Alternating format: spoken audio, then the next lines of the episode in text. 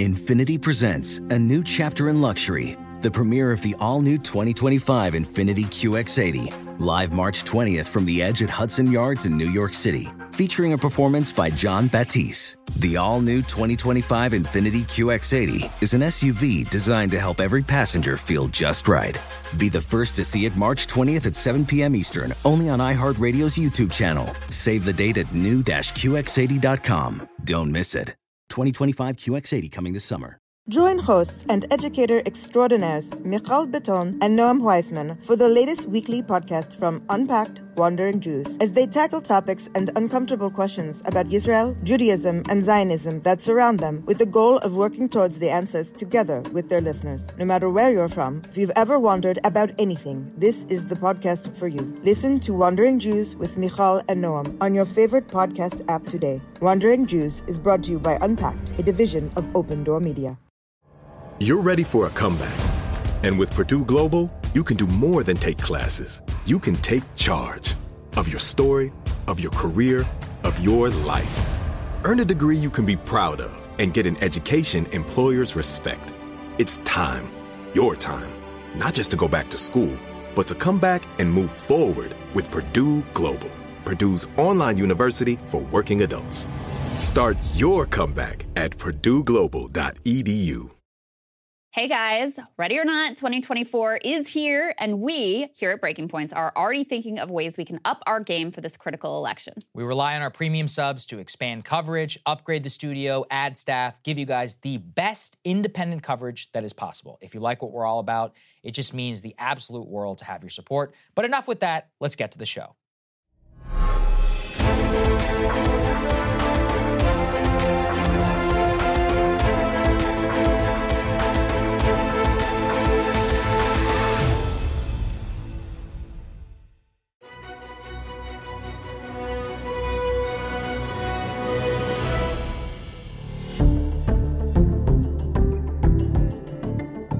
Good morning, everybody. Happy Thursday. We have an amazing debate special for everybody today. What do we have, Krystal? That's right. We've got all of the biggest moments, all of the worst moments, all of the cringiest moments. Well, the worst moments would be the whole thing. it wasn't really a moment. It was just the fact that it happened at all. Um, we've got Ryan and Emily coming in studio to talk about it. We also are going to talk about a couple other stories, including updates on what's going on with Bob Menendez and questions over whether he may have been, they may have been attempting to recruit him. Uh, as the Egyptian government as an intelligence asset.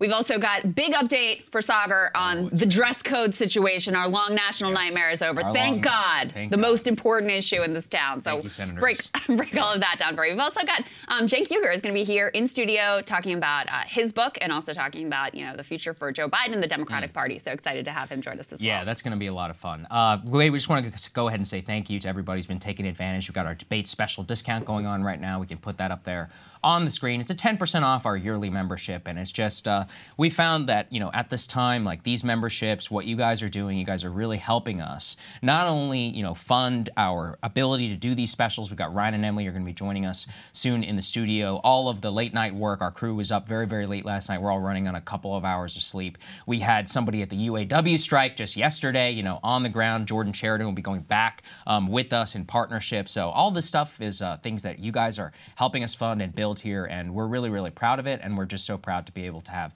people like you be the sole reason that we're able to do any of it. So breakingpoints.com.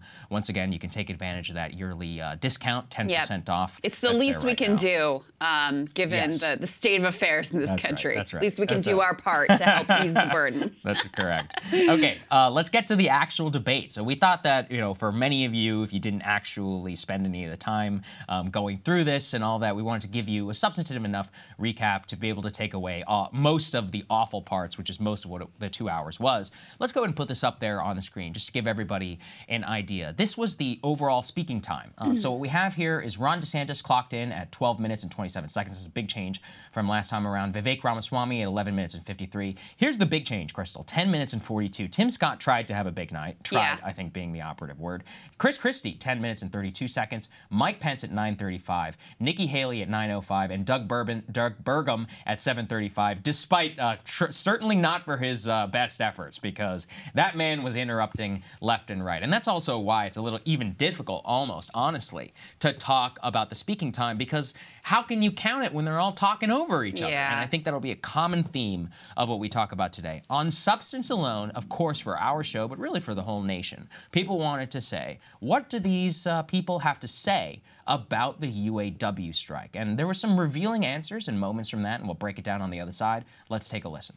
We should look back at the first bill in Congress under Pro- Joe Biden. The first bill had $86 billion for the union pensions because they continue to overpromise yet underdeliver. One of the challenges that we have in the current negotiations is that they want four day French work weeks, but more money. They want more benefits, working fewer hours. That is simply not going to stand. I'll say this Joe Biden should not be on the picket line. He should be on the southern border, working to close our southern border because it is unsafe, wide open, and insecure. Patience for the union bosses, I think that's where he and I actually have a common view.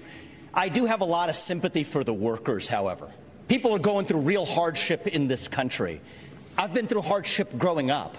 My father stared down layoffs at GE under Jack Welch's tenure at the GE plant in Evendale, Ohio. My mom had to work overtime in nursing homes in southwest Ohio to make ends meet and pay off our home loan. So I understand that hardship is not a choice. But victimhood is a choice, and we choose to be victorious in the United States of America. That was the rhetorical difference between the two, Krystal. Tim Scott kind of Yeah. uh, bringing up basically the, you know, he, he already said, he's like, well, if you're on strike, you should be fired. Nikki Haley backed that up. Doug Burgum uh, took a little bit of the Trump line mostly in terms of the electric vehicles. Uh, Vivek, I think, maybe the only candidate on the stage to say I sympathize with the Right. workers' demands. Of course, not coming out and uh, endorsing the cause whatsoever. It's interesting, you know, where uh, we can talk about it now. Uh, American Compass, um, our great friend uh, Oren Cass of the show, put out some new polling about how Republicans feel about unions. And actually, I thought that Vivek's answer probably split the difference at the best. So, Republican voters that they found in their poll, 41% had an approval rating outright for unions, and I think it was 56%. That's actually a huge sea change considering that 100% of re- elected Republicans are against unions. But considering like where that split is, and even just in terms of general independent voters, Vivek tried to split the difference between the traditional Republican line and the emotional sympathy, I guess, uh, to what they are asking for. Yeah, but in terms of policy, it's not like any of them are actually different from each other uh, with regards to Probably unions, as far as we know. And so, yeah, I mean, this is the this is the extent of the quote unquote populist shift in the Republican Party, being willing to, you know, sort of say, like, I have a little bit of empathy for the workers, even as you're continuing to spout the same, like, corporate talking points about quote unquote union bosses. But I guess that is a step in the right direction, as opposed to Tim Scott, who would not only uh, want to fire the workers, but want to uh, allow them to suffer in their old age with no pension uh, after Wall Street absolutely destroyed these pension funds during the 2008 crisis. That pension thing, I know it irritates you Yes, too. very much so. It um, irritates me so much because actually the issue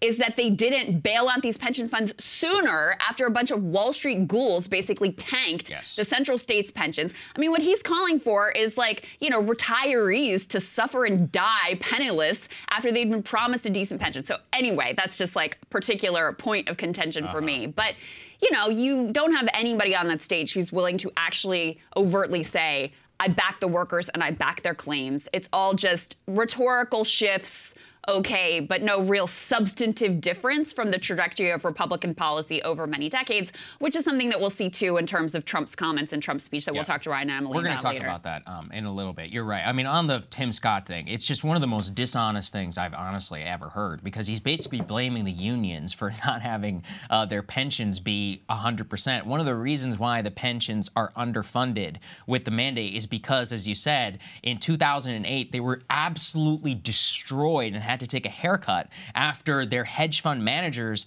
and others and their their benefit managers and some of the other financiers that were involved in the process gambled with their funds. Yes. And a lot of that even traces back to the fact that many pensions had these rules in place. You know, we can go all big short for a while, and they're like, okay, you can't invest in anything, so it's triple A rated or whatever. And, but, and when the rating system though was rigged, these poor pensioners had their money completely wiped out, and then that happened again actually in 2020. And look, I think public sector union and discussion of all that can be a separate thing, but we are talking here about hardworking retirees who. It's not that the union promised them, by the way, the company also promised them Right. uh, what this was. And the American finance system absolutely wrecked it. That's not the union's fault. If anything, he's making an argument for much more stringent regulation whenever it comes to management of institutional funds, of which so many hardworking people rely on. Yeah. Okay. Let me. Yeah. sorry, one, one more thing on Yeah. this because this really gets under my skin. Yeah.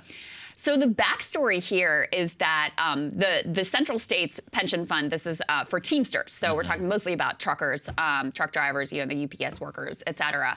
And um, because there had been so much like corruption and mob ties, whatever, with the Teamsters, they had been under government decree. So the government was actually closely scrutinizing, watching these pension funds, and put these Wall Street ghouls in charge of it that then gambled with the funds. And of course, they have all these incentives rather than putting the money in things that are going to be relatively safe to make these big bets because they bi- get bigger fees when they do this. And this is a consistent problem that we see with pensions, and it all goes back to Wall Street greed.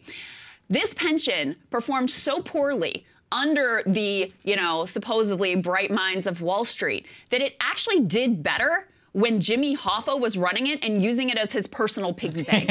That's how poor their performance was. When you had like a crook at the top who was stealing from the pension fund, the workers actually did better with that than when Wall Street was running it. Wow. Just so you know the backstory. Right. So, well, who it raises a more meta question? Who is the real crook? Meh. Oh, okay. Oh, All right. well. We'll get to that. Something that we were alluding to is that one of the reasons, for those who watch will know what we're talking about, it was very difficult to watch. The moderators had no control. The questions were awful, but most importantly, the candidates themselves, it just turned into a total clown show up there. There was so much crosstalk. Very often, I'm talking 10 whole minute blocks. You had no idea who was talking, what was even debated on the stage. We have a little bit of a mashup that we can show you just to give you a little bit of a taste uh, for those who want to just tune in and be like, okay, so what the hell happened? This is what it was like all night, guys. Let's take a listen. Honestly, every time I hear you, I feel a little bit dumber for what you say because I can't believe that here Governor you've Haley, got if I a may- TikTok situation. I, they were there before I even showed up at the residence. You Here's- are here's a- scrapping. here's you a- are scrapping. I'm not Excuse me. scrapping. You know Here's- I fought here's a fact. taxes. Here's a fact, though. I cut You- taxes. I loaded up our You wanted a gas tax increase, and then "Oh, you all wanted right, the- hear the.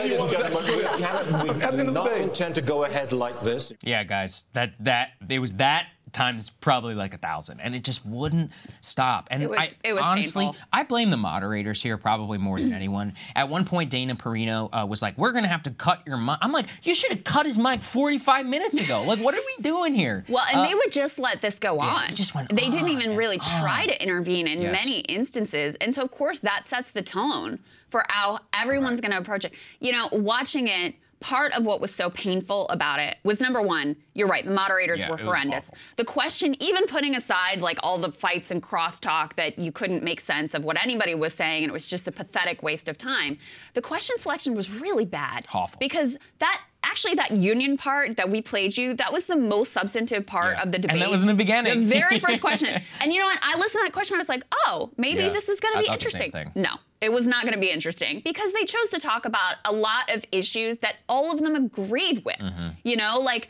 they all are going to have the same issue on the border. They're all going to have the same issue on crime. They're going to all have the same issue on quote unquote transgender issue. All this stuff, like they, they all are the same on these things. The point of these debates is to try to tease out some of the differences that might be interesting that help people make a choice. So the question selection was terrible. The command of the stage was horrendous. And by the way, this isn't like the one thing I can say for them, they like united the country in disgust. Mm-hmm. I agree. For the way that this debate went down, because everyone I saw in my timeline, left, right, center, didn't matter. It was all like, this was a horrendous waste of time. And you could see how each of the candidates, you know, they're all getting desperate at this point. Mm-hmm. And that's part of why you had all this like ugliness and like crosstalk and just it smelled of desperation for all of them. You could feel all of them coming in with their like consultant instructions of how they were supposed to be and then you know? Clearly tim scott got the message of like you were too passive last Yep. time. You need to be more aggressive. So he was trying to pick fights with people left and right and get in on the action. You can see vivek it was kind of the opposite. Clearly his consultants had been like you got to dial it back and be people didn't like you. Were too aggressive. You got to be more conciliatory. Um, there was visceral absolute hatred of Vivek across the stage but Well- especially from nikki haley The thing is about Vivek is he was like, let's all just be conciliatory up on the stage. He's like, look, you know, we're all Republicans. These are all good people. And it's like, dude, last time he literally said they were all bought and paid for. Right. But it's very clear. I know exactly what happened because he, it's funny. He telegraphed it a little bit too on the nose. He said, I know a lot of you out there are thinking, who is this guy? He's a little bit of a know it all. He's a little too ambitious. I was like, oh my God. What happened is clearly they did a focus group. Yes. Those were the top things. And so he's like, let me allay their concerns by addressing them head on. Now, there's a casual way to do it, and it was not the way uh, that he did it. I'm talking about straight to cam, looking at them, just being like, I know that you think that I'm X, Y, and Z, but I'm not X, Y, and Z. And I was like, ooh, it was incredibly cringeworthy. Um, just the way that it was delivered. I think you're right. I mean, so many of them had these poll tests after poll tests after poll tested answers, even the canned attacks. You know, we gave you Yeah, guys a true. flavor there about freaking curtains. They were arguing about whether Nikki Haley had purchased too many expensive curtains or whatever for the UN ambassador's residence. I'm just like, oh my god, like that is the lamest possible thing I've ever heard in my life. Um, and the entire and this was in the last seven minutes of the debate, guys, and, and that's that's why it was a very fitting, honestly, end to the thing. We did want to pull one matter of substance, which was, and honestly, this is probably outside of the questions of, about Trump, which, by the way, we're missing. Why were there no real questions about Trump? Are you going to support him? What do you think about the criminal charges? All this other stuff. Uh, One of the areas where they obviously wildly disagree. Uh, on abortion in particular, there were pointed questions about how are you going to handle this, considering how much of a poison pill it has become for a lot of voters. Let's take a listen. because I believe in life, but I also believe in states' rights.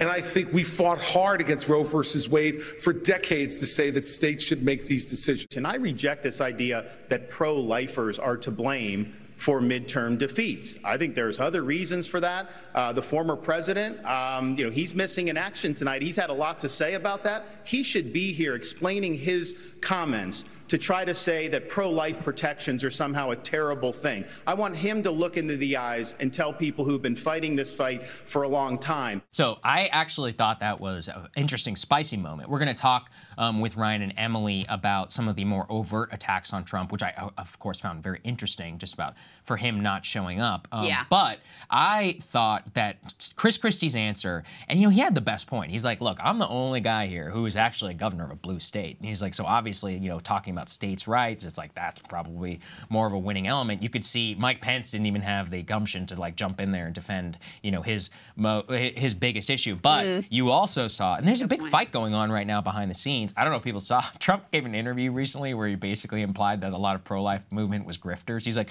they're always raising money. I guess it's a business or something like that. something going on. like. Every time with him, I'm just like, hey, you know, I mean, he's definitely right. But it's one of those where it's just funny always to hear somebody say that. It's just, look, to me, that's one of his political strengths. He can piss off supposedly one of the most vital parts of the coalition. I saw a poll cr- yesterday, Krystal, which says that GOP voters believe that Trump is the person of most faith in the entire race. yeah, I mean, that's why, you know, he can get away oh with it if he wants to. I mean, I don't know who these people are full of themselves. And by the way, if you're like a Christian and you're like, well, I think he's the leader who will accomplish what I want most, fine. But to be like, no, no, no, you know what? That's a God-fearing man right there. That's a whole Okay. other level of uh, delusion. Yeah, I mean, and that, listen, when I look at Donald Trump and I look at these other candidates, I feel like, okay, he is the person who got these justices in place Right. and accomplished the long term goal. So I- exactly. I do think, I mean, he is the one that opened up this new, in my opinion, absolutely horrific, unconscionable landscape, um, which has been devastating for Republicans at the polls um, when people have actually gone and voted. But if you're someone who that issue was core, you know, I do think he gets a lot of credit for that. And Of so it does give him a lot of bandwidth to say things that other politicians couldn't get away with. And it's Donald Trump. He gets away with saying things all the time that other politicians couldn't get away with. Um, so, you know, they're still trying to navigate this issue. I thought, I actually thought Chris Christie did a little bit better last night than he did in the first debate. did- but it's just well. very hard. Listen, the winner of this debate was Donald Trump. No question. Or like Asa Hutchinson for not making the stage Yeah. and not having to participate in this point. madness.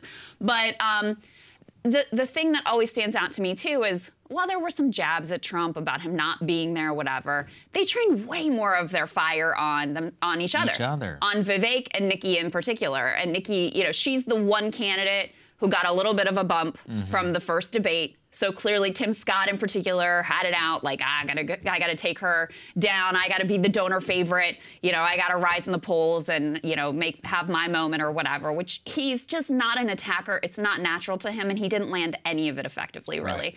Um, you know, a lot of jabs at Vivek, who also has you know sort of hung in there as like a, a solid third. He's risen to be about third place in the most polls behind Ron DeSantis, and so there was a lot of fire trained at him. Still not a lot of fire trained at Ron DeSantis for whatever reason. But you're just looking at this. This is part of why this whole thing feels so pointless. Is like mm-hmm. the guy who is overwhelmingly winning. You're barely talking about him, and you're barely, barely punching at him whatsoever. And these attacks on like, I wish, I wish it was a potent attack to be like, you're not here and you should justify yourself to the voters. I've just never seen it actually really be politically salient, really land a strong political blow. Um, because I've, I've seen this attempt many times, because oftentimes incumbents, unfortunately, Right. feel like they don't have to debate and it would lower themselves to have to talk to the voters or have to meet their challenger. And, you know, challengers always try to make an issue of it. And I've just never really seen it work out. We, we had a poll from our friends over at J.L. Partners uh, that they did for the Daily Mail, and unsurprisingly, uh, people basically felt the same way that we did. They said, "quote Who is the real winner of the second presidential debate?" Number one, Donald Trump, 27%. Number two, Vivek Ramaswamy at 26%. It's funny. I I'm not sure I agree with that or not. In a in a a traditional way, I do, just because I'm always like, okay, if the new guy is getting fire and he's getting the second amount of speaking time, Yeah. that's the metric that I used last time around. Guess what? Didn't matter at all. Literally hasn't seen a single uh, rise in a poll, a substantive poll on in any average that we saw afterwards. So, Yeah. Okay. Uh, then Ron DeSantis at 17%, and then a smattering of Nikki Haley's, Mike Pence's, Tim Scott's, Chris Christie's. I mean, outside of the loser, again, being all of us who wasted our time on this uh, entire thing, I don't think Nikki Haley came off particularly well last night. I'm curious what you think. I thought that she came across, uh, it was a canned moment where she tried to go against Vivek. She was trying to recreate her moment of like, Yes. you don't have any foreign policy experience, and it shows. Uh, with the like, uh, you know, every time you say, I, every time you speak, I feel dumber, Yeah. or something like that. I, I did not find anything that she, I didn't, she didn't have a moment. She and to be honest, none of them really had moments. No, there Yeah. was it, very hard to point to any breakout Right. moment from anyone. Yeah. Really. There was it was just a mess. The whole thing was just a mess. No one stood out. And so I agree with you on Nikki Haley. You know, I thought she had, um, putting the substance aside, because I did a whole thing about like her foreign policy, I think is atrocious, et cetera, et cetera. But um, I thought she had a strong first debate, and I thought she really exceeded expectations. I thought she was sm- she was strong, she was clear, she was unafraid of mixing it up. I thought she was the one person who really kind of put Vivek in his place, you know, and had um, won the exchange. Even again, putting the substance of the the issue aside. And she needed a follow up performance. She needed to show it wasn't a flash in the pan. She needed to consolidate that increase in the polls, that bump in fundraising interest that she had after the first debate. And she failed to do that. So, in that way, I do sort of feel like maybe she's the biggest loser just because she had something to lose here uh, in terms of being the new donor favorite, the new media darling, et cetera. And she definitely did not deliver a similar level of performance as she did in the first debate. You know what it reminds me a little bit of? Kamala Harris. Yes, absolutely. She had that first debate uh, back in Little was 2020. That little girl was me. She had the whole moment. She delivered it well. It had an impact. She genuinely went up in the polls. We forget now, but she went up in the polls. That was her highest level during the whole campaign. And so it was like, oh, maybe she can, you know, build on this. And then there was never another moment because you know those those scripted attack lines, those scripted, uh, you know, sort of like fakely generated moments they're hard to pull off more than once. Yes. So I feel like Nikki was able to pull it off in the first one, and the second one not able to land it, and just ended up looking less adult, less presidential.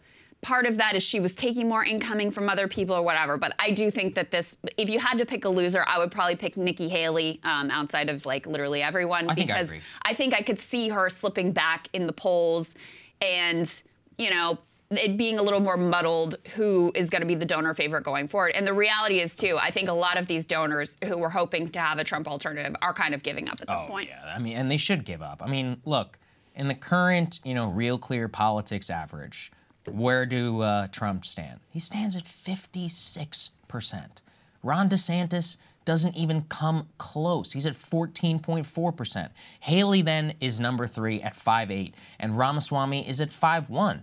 Even in Iowa, and for anybody who wants, we did a breakdown on this as well during our debate preview. Yeah. Trump in Iowa is at 49. DeSantis is at 16. Trump in New Hampshire is at 44. Haley is at 13. I mean, we're looking at a clean sweep really across everywhere. Another uh, thing that people are forgetting in the Republican primary, the California primary is now in Super Tuesday, and the current allocation of the vote count looks like Trump is going to sweep every single delegate out of California, which would effectively clinch the nomination like three weeks into the actual primary. Yeah. The calendar right now and the way the primary process is works in terms of the allocation of delegates and all that. This man, it will it will not be in any way like a long contest. It's Yeah. not going to be Obama 2008. It's not going to be you know Clinton in 92 or W even in 2000. It's just like it almost seems over before it began, which is it's difficult you know in order to treat it with this level of seriousness. This all just made me really think of like a, watching a JV squad, like a JV squad practice. That's what it felt like. That's what it felt like. Yeah, that is absolutely what it felt like. And it's depressing, you know, as people who care about politics and think this stuff matters Yes. and, you know, want to like sort through the policy differences and have people we actually potentially like respect and admire to be possibly Mm-hmm. president of the United States. It's depressing that on neither side do you have a real contest. You know, I do think it's like a bigger meta point about the decline of our democracy that makes you feel like like do we even have any real choices here? Um, because neither of the frontrunners joe biden or uh, donald trump are willing to actually subject themselves to a democratic process and there's nothing to force them to. And uh, so it it's very every other presidential election in my whole life you've had these debates mean something and matter. And even though they can be silly and political theater and they're all putting on makeup with their can talking points, hmm. whatever, at least there was something there to talk about. There was some sense that these issues were consequential, that you had people that were weighing them, that what they said on the stage might matter at all. And now you just don't have any of that whatsoever. And so it really is depressing. I think it's a sign of the decay and decline of our society, frankly. sad as uh, one politician who uh, was not there once had to say. We've got Ryan and Emily standing by. We're gonna have a nice power panel. We're gonna we're gonna have them in for the rest of the show. We're just gonna have a lot of fun. Uh, so we'll post this one a little bit early, both for our premium subscribers and for everybody else. Everybody else, stay tuned. We're gonna have a lot of great content for the rest of the day. We'll see you in a bit. So we brought in some backup here. Ryan and Emily are uh, joining our big power panel. power panel. That's right. to evaluate all of the wonderful moments from this uh, debate that was just uniformly loved last night. Uh, welcome, guys. Great to see you both. Thanks Good for having you. us. Um, so we wanted to start with what was perhaps the defining moment and, and the most significant moment of the debate, which is when, for some unknown reason, Tim Scott decided to pick a fight with Nikki Haley over curtains, Sexist. which Mm-hmm. Yes. got ex- Yes, good thank point, you. good Yes. point, Emily. That's the Yeah. point. On whose which, part? which got Yeah. extremely heated. Yeah. Let's take a listen to how this all went down and we'll get reaction on the other side. As the UN ambassador, you literally Bring it, put $50,000 on curtains in a $15 million subsidized location.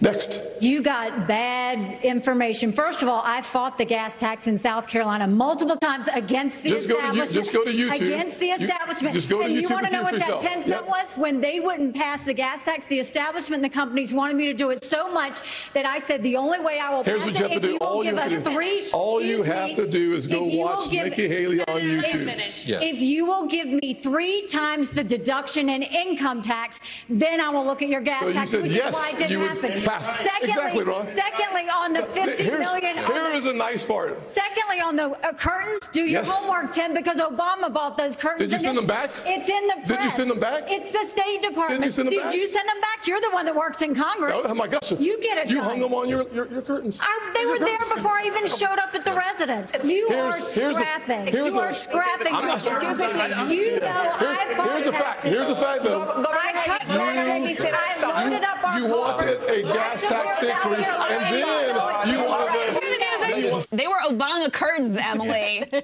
Jeez. be shopping. Women Right? be shopping. women be Obama- shopping. Obama Obama shopping. shopping. Obama be shopping. Well, let's not Um, act like Obama didn't hang the curtains in here. Yes, oh, that's right. Uh, We all know. I, I mean, I thought, guys, that it just real. The reason we picked it is that was seven minutes left. That was in lieu, by the way, of closing statements from the candidates, which is what's actually so insane. That was better than um, closing statements. yeah. And True, yet, true. that's what they chose to go with. I mean, Emily, why do you? Th- so Tim Scott obviously feeling a bit insecure, also from South Carolina. Mm-hmm. Everybody said, "Oh, you played too much of a nice guy last time. You got to land some blows." But like, what makes people think that this is actually substantively or even like tonally going to land with any voters who are even watching at 10:50 p.m. Yes. last night? So Yeah. much to yeah. f- First of all, I think that Tim Scott sees his main attack on Nikki Haley as being that she's some sort of corporate welfare queen, which is true, by the way. Mm. Yeah, she's like a queen of crony crap capitalism. But she that's t- clearly Tim Scott saying like if there's a way for me to distinguish myself from this other very popular person from South Carolina in South Carolina, it's to call her some sort of co- corporate welfare queen to say she loves federal money. Mm-hmm.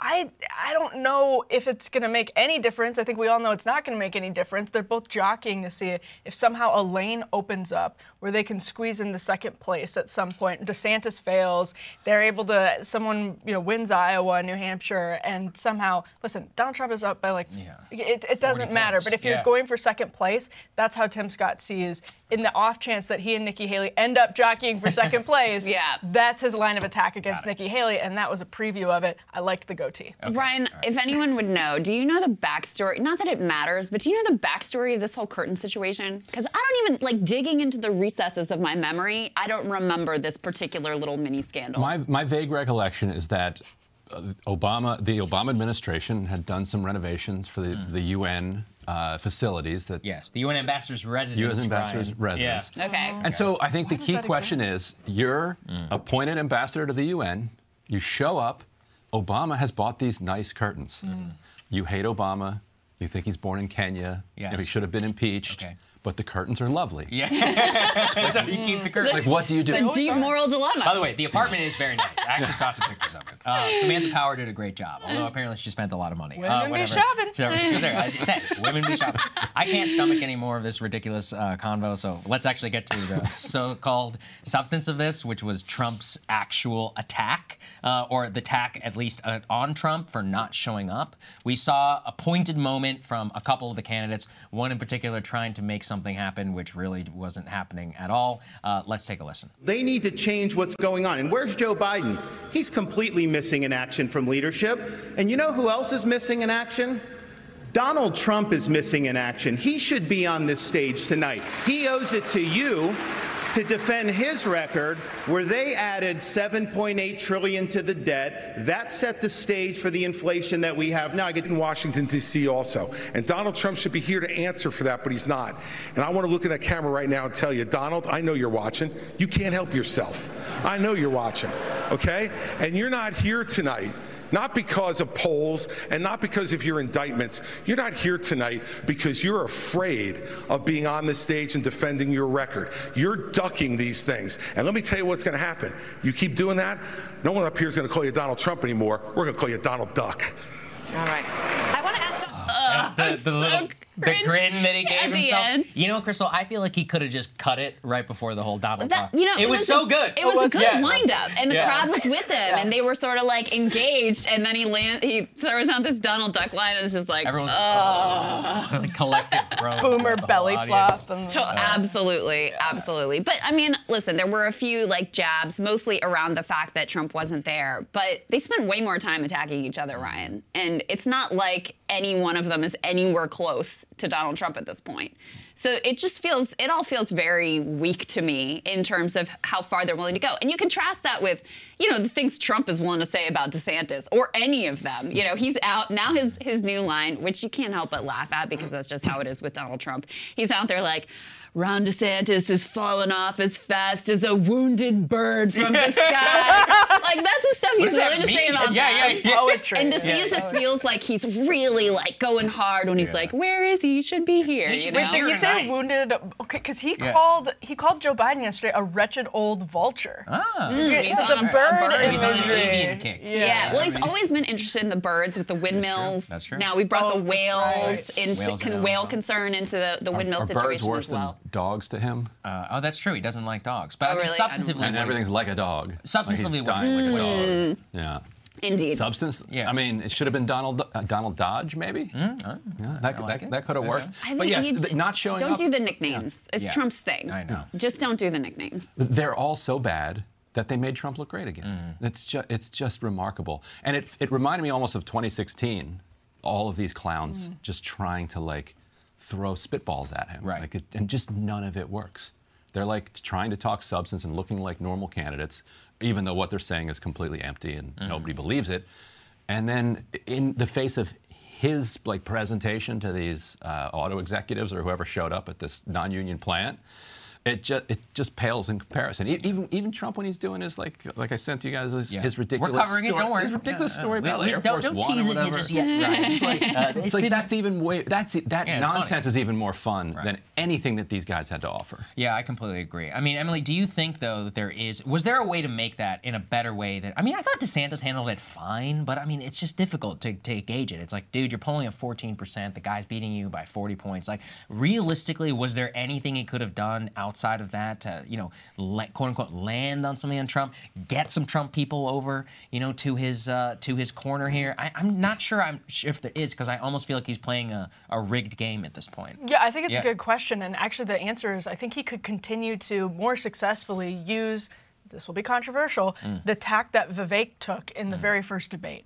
where he's talking about Donald Trump. And of course, you get into these questions of like, well, if Trump was such a great president, when are you Yeah. running? Well, Ron DeSantis can answer that question because he was governor of Florida and uh, had high popularity. So that's the, the DeSantis approach where he's actually trying to appeal to like never Trump people Mhm. instead of just Trump curious and hardcore Trump people, which is who you absolutely need. you need to win 'em. You grassroots of the Republican primary. He always should have been way less in the never Trump camp and way more and and you you will automatically be put in the never Trump camp if you criticize Donald Trump constantly. And Mhm. I know that's hard in a Republican primary, but from a political strategy, his consultants had months to figure this out. And Yeah. it's pretty obvious. You're going to immediately lose the trust of those voters because they see him being indictments being stacked up against Donald Trump. Whatever we think of it, the voters see that as an attack on him. Yep. It's about like solidarity with Trump.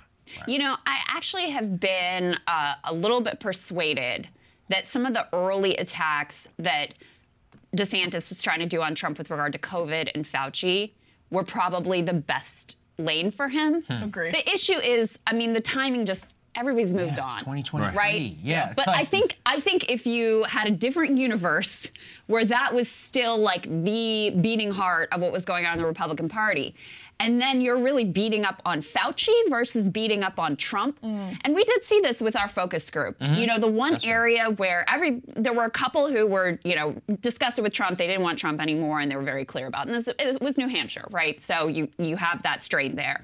Um, but even the people who were Trump supporters, the one thing that a number of them brought up that they had issues with his administration was around the handling of COVID. So I do think that was probably like the most promising attack. And like I said, rather than it feeling like you were just dumping on Trump, you could have used Fauci as like, you know, the guy that you're beating up on. And then why did, and insisted like, why didn't you fire him? Why'd you keep him, him there, et cetera, et cetera. Um, that's probably the most promising line of attack for him still. But it's just a little late because, like I said, people have moved on. COVID feels like a long time ago One at thing this to point. back you up is it's clearly where the Trump people feel very uncomfortable. They feel So vulnerable there, yeah. Yesterday, or maybe a couple of days ago at this point, Kari Lake, uh, would she go on Patrick Bet David's show? And she accused DeSantis, she was like, he was masking kids, he was doing the lockdown. And it was like, uh, and it kind of came out of nowhere. And a lot of the DeSantis people actually got very upset. She ended up uh, moving on, being like, let's all just agree to, you know, it- it's okay. It- it- COVID was a long time ago. I'm like, well, why did you bring it up? That lady is That said, um, you know, she's the attack dog. She's she basically she doesn't live in Arizona. She lives in Mar-a-Lago, from what I've heard. The Mm. lady's there literally every night. So clearly she's talking with Trump. She's talking with the Trump advisors. And so Emily, I mean, clearly they feel some vulnerability there Oh, yeah. on the Fauci and COVID handling. Even though, I mean, frankly, on the substance, I've always thought, you know, with Trump, I'm like, yeah, like we live in a federalist system such that DeSantis could do whatever he wanted to do. Yeah. Which is also why California could do what they wanted to do. What is the president supposed to do? But that's a whole other conversation. Well, y- Yeah. when Megyn Kelly started her interview with Trump, Uh-huh. she said the number one thing I wanted to hear from my audience, people who like you, is why you shut the country down That's for true. so That's true, long. too, and yeah. he freaked out. He did Yeah. not Yeah. want to answer that question Huh. and didn't have a good answer to that question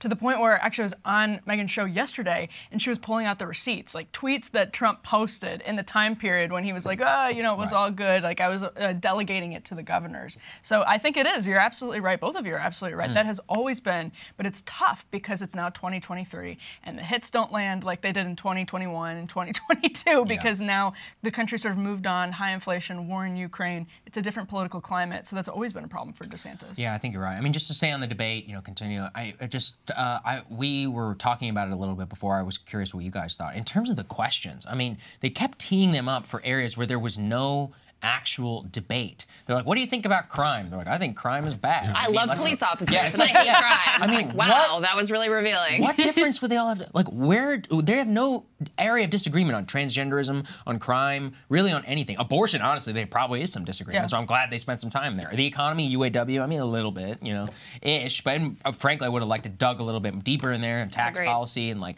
because there probably is some difference around top tax rates, etc. But we didn't get any of that, guys. Like, the Even mo- yeah, you know, sorry. the government shutdown is like Yes, thank kind you. of a big One- deal I right think two now. questions maybe. And Yeah. two questions that nobody even really Right. addressed. Nobody's and the asked about moderators didn't McCarthy. press them. Yeah. Oh, that's and great. that's another area where there could be real divides between the McCarthy ac- approach and the Matt Gaetz Mm-hmm. approach and what Donald Trump has said and whatever. And they did nothing to try to tease any of that out. And did you notice that the premise of a lot of the questions was left wing? Oh, Yes.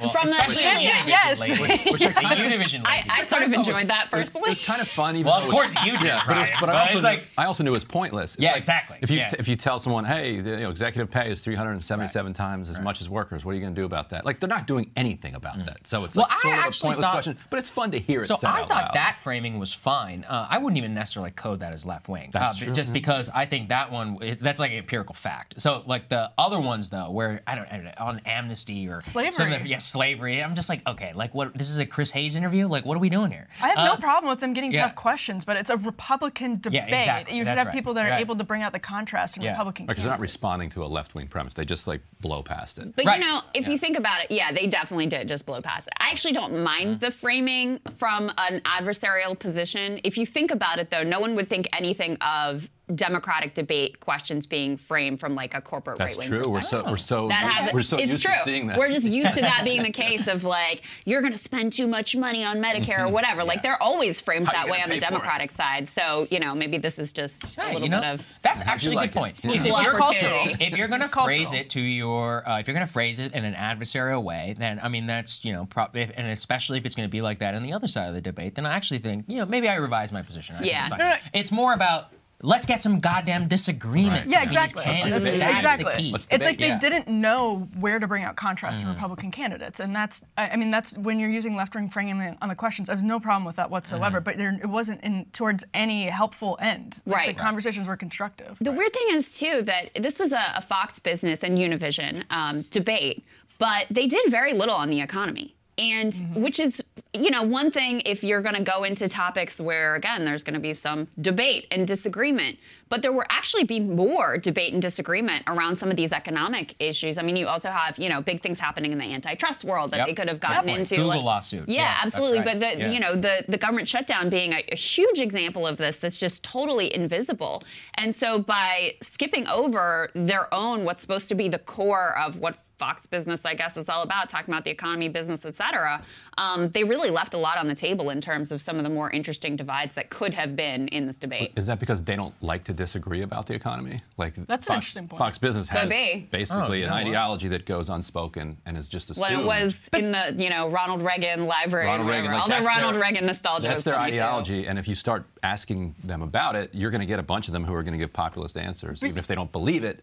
And then, and then it, that's an awkward moment for Fox Business. That's true. You could ask a question. Actually, this would have been perfect. This is such a good point. This is a, a huge point because Reagan, Japan, tariffs, you're at the Reagan Library. Mm-hmm. True. The single point of disagreement that almost every single one of those candidates have with the guy who is up by 40 points and just gave a speech literally on economic nationalism. It's a phrase that he used when he was talking at the, the non union plant economic nationalism. He just gives this big speech, and you don't draw out the contrast between all of the candidates and that big, like the single divide, the biggest divide between them and him on policy is that he is out there talking about economic nationalism. Whether or not you believe he'll deliver Mhm. on it is a different debate. But that speech was the new right in a, an address. Yes. Um, and so Huh. to not push them on that, I th- now that you guys brought that up, I think that is actually a huge mistake. It's an important point, and it's also one where you know Tr- Pence was trying. He's like, we cannot fall to the siren song of populism and like all this other stuff that he's uh, bringing. Can't- wondering why he's on the wing of the yeah. stage. It's very interesting. You can't have a Uh, meal alone with populism. Yeah. oh, that I you. I forgot that he made that joke about how he's been sleeping with a teacher for 30 years. About Joe Sounds like- Biden sleeping yeah, with a teacher. Joe And- Biden. well, 38, Christie, 38 years. Christie brought it up eight first. more years It was so creepy It was Christie so Everyone needs to stop. Wrong. Everyone stop. I hated that. Um, I d- I didn't like when he that. mentioned the it really Biden thing. disrespectful. Yeah, he should have gotten five minutes off the stage. Yeah, That's time the way to do it. Yeah. But you could see you could see Pence debating whether or not to say it. Like the wheels were turning in his head. He like sort of slowed down. yes, and yeah, if, if you missed this moment, he said Chris Christie said that he had been uh, Biden sl- had been sleeping with a teacher for years, referring to Trying Dr. to make a like, Biden. anti-teacher union point. Exactly. It was super bad. And then Mike Pence is like kind of looking in the camera. He's Right. like, "Well, I've been sleeping with a teacher for 38 Yeah, years." and then there was a pause, and everyone was like, "Is that real? Did that actually just happen?" Both of you off for five minutes. yeah. Call the police. This Oh, is terrible. yeah. Why don't we call? Let's move on to Trump. Let's move on. Um, okay, so as we know, we had uh, Trump in a, another location at this non-union plant with people who, some of whom may be workers, or a bunch of people who were interviewed who said, you know, I'm not union, I'm not an auto worker, or whatever, um, and making some very interesting comments about the ongoing United Auto Workers strike, basically telling the workers that they don't understand what they're doing and they're picking the wrong targets. Take a listen to what he had to say. In other words, your current negotiations don't mean as much as you think. I mean, I watch you out there with the pickets, but I don't think you're picketing for the right thing. But if they endorse me, your leadership, you can tell them I said it, although I have a feeling they may be watching tonight. Ryan, what'd you make of this moment? Uh, and he goes on and on and on and on Yes, about of how, course he does. About how the UAW leadership ought to endorse him, and if he does, it's, it's, the auto industry is just going to explode, and if he doesn't, then it's all going to be get driven into EVs, and they'll all be out of work. Uh, it, it, it, I think he doesn't understand. I, I get it. He's talking to the whole country, Yeah. but if he was actually serious about talking to the auto workers, he could have addressed the actual concerns that the auto workers are having, which is, and they're saying what what we're striking over is we want protections for the future EV jobs. And I think a lot of auto workers and a lot of people around the country know that yes, there are incentives in federal law put in by the IRA to move Mhm. people, you know, to move the industry quicker away from the internal combustion engine. But I don't think anybody thinks that absent that, that 50 years from now it's going to be just a thriving industry.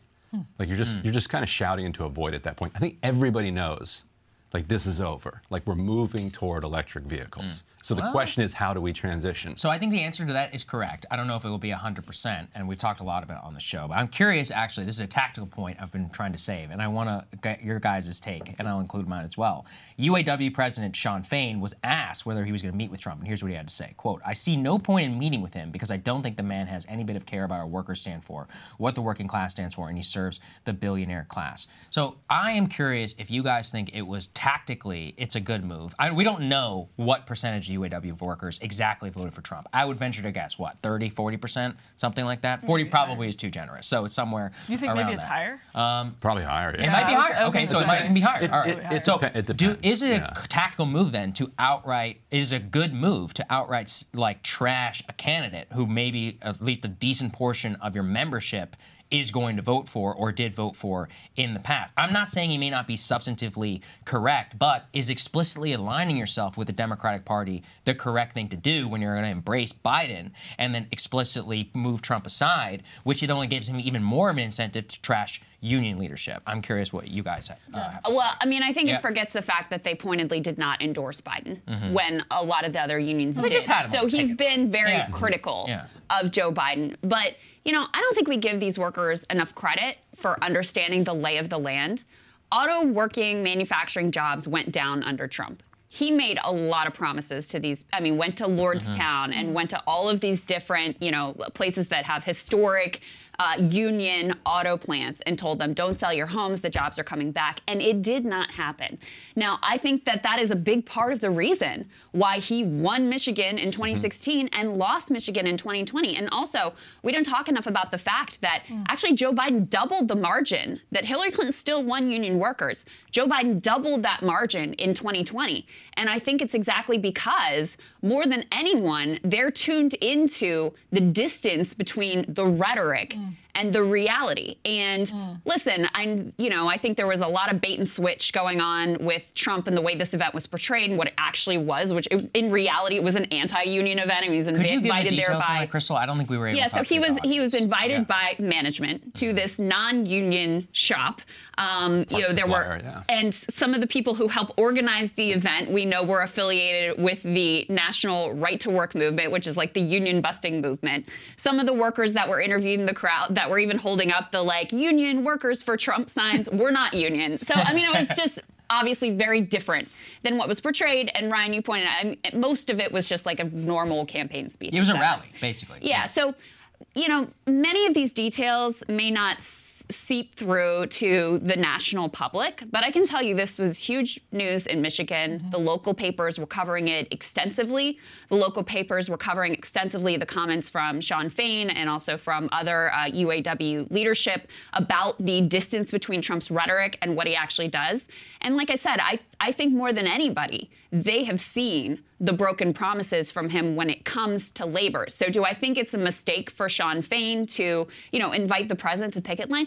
You also have to think these workers are risking a lot to go out on strike and try to achieve better wages, better working conditions, et cetera. You think they're going to turn down either a Republican or a Democrat, the president of the United States coming to stand with you, even if he's not your guy, even if you didn't vote for him, even if you're not going to vote for him? That is powerful leverage on your side. So, no, I think I actually really appreciate the clarity of his language and the way that he's So- approached this and the fact that he has been critical of Biden where they've, you know, fallen short as well. I wouldn't say it was a mistake to invite Biden. I, of course, you take it what you can get. I, I honestly, though, I think what Shawn Fain may not uh, understand, though, is that he's actually making it easier for MAGA to code anti-union. Yeah, oh, yeah. In my opinion, Yeah. because what it would mean, and there are look, I'm not going to say Trump or many of the people who work for him are pro-union, but we were just talking about this earlier, Block. Emily, you and I were reviewing that polling from American Compass. Forty percent of GOP voters support unions. So I mean, it's not you know it's not all of them, but it's some. Uh, and if the un- if quote unquote union boss is explicitly going to come out and trash Trump to a lot of people because it's effectively a cult of personality party, they're going to be like, okay, well screw this guy, and then by extension, like possibly screw a union. I thought it was a mistake because I think it tactically makes makes it more difficult for a senator like Josh Hawley who just went to the picket line, or other senators who I know are considering visiting the picket line.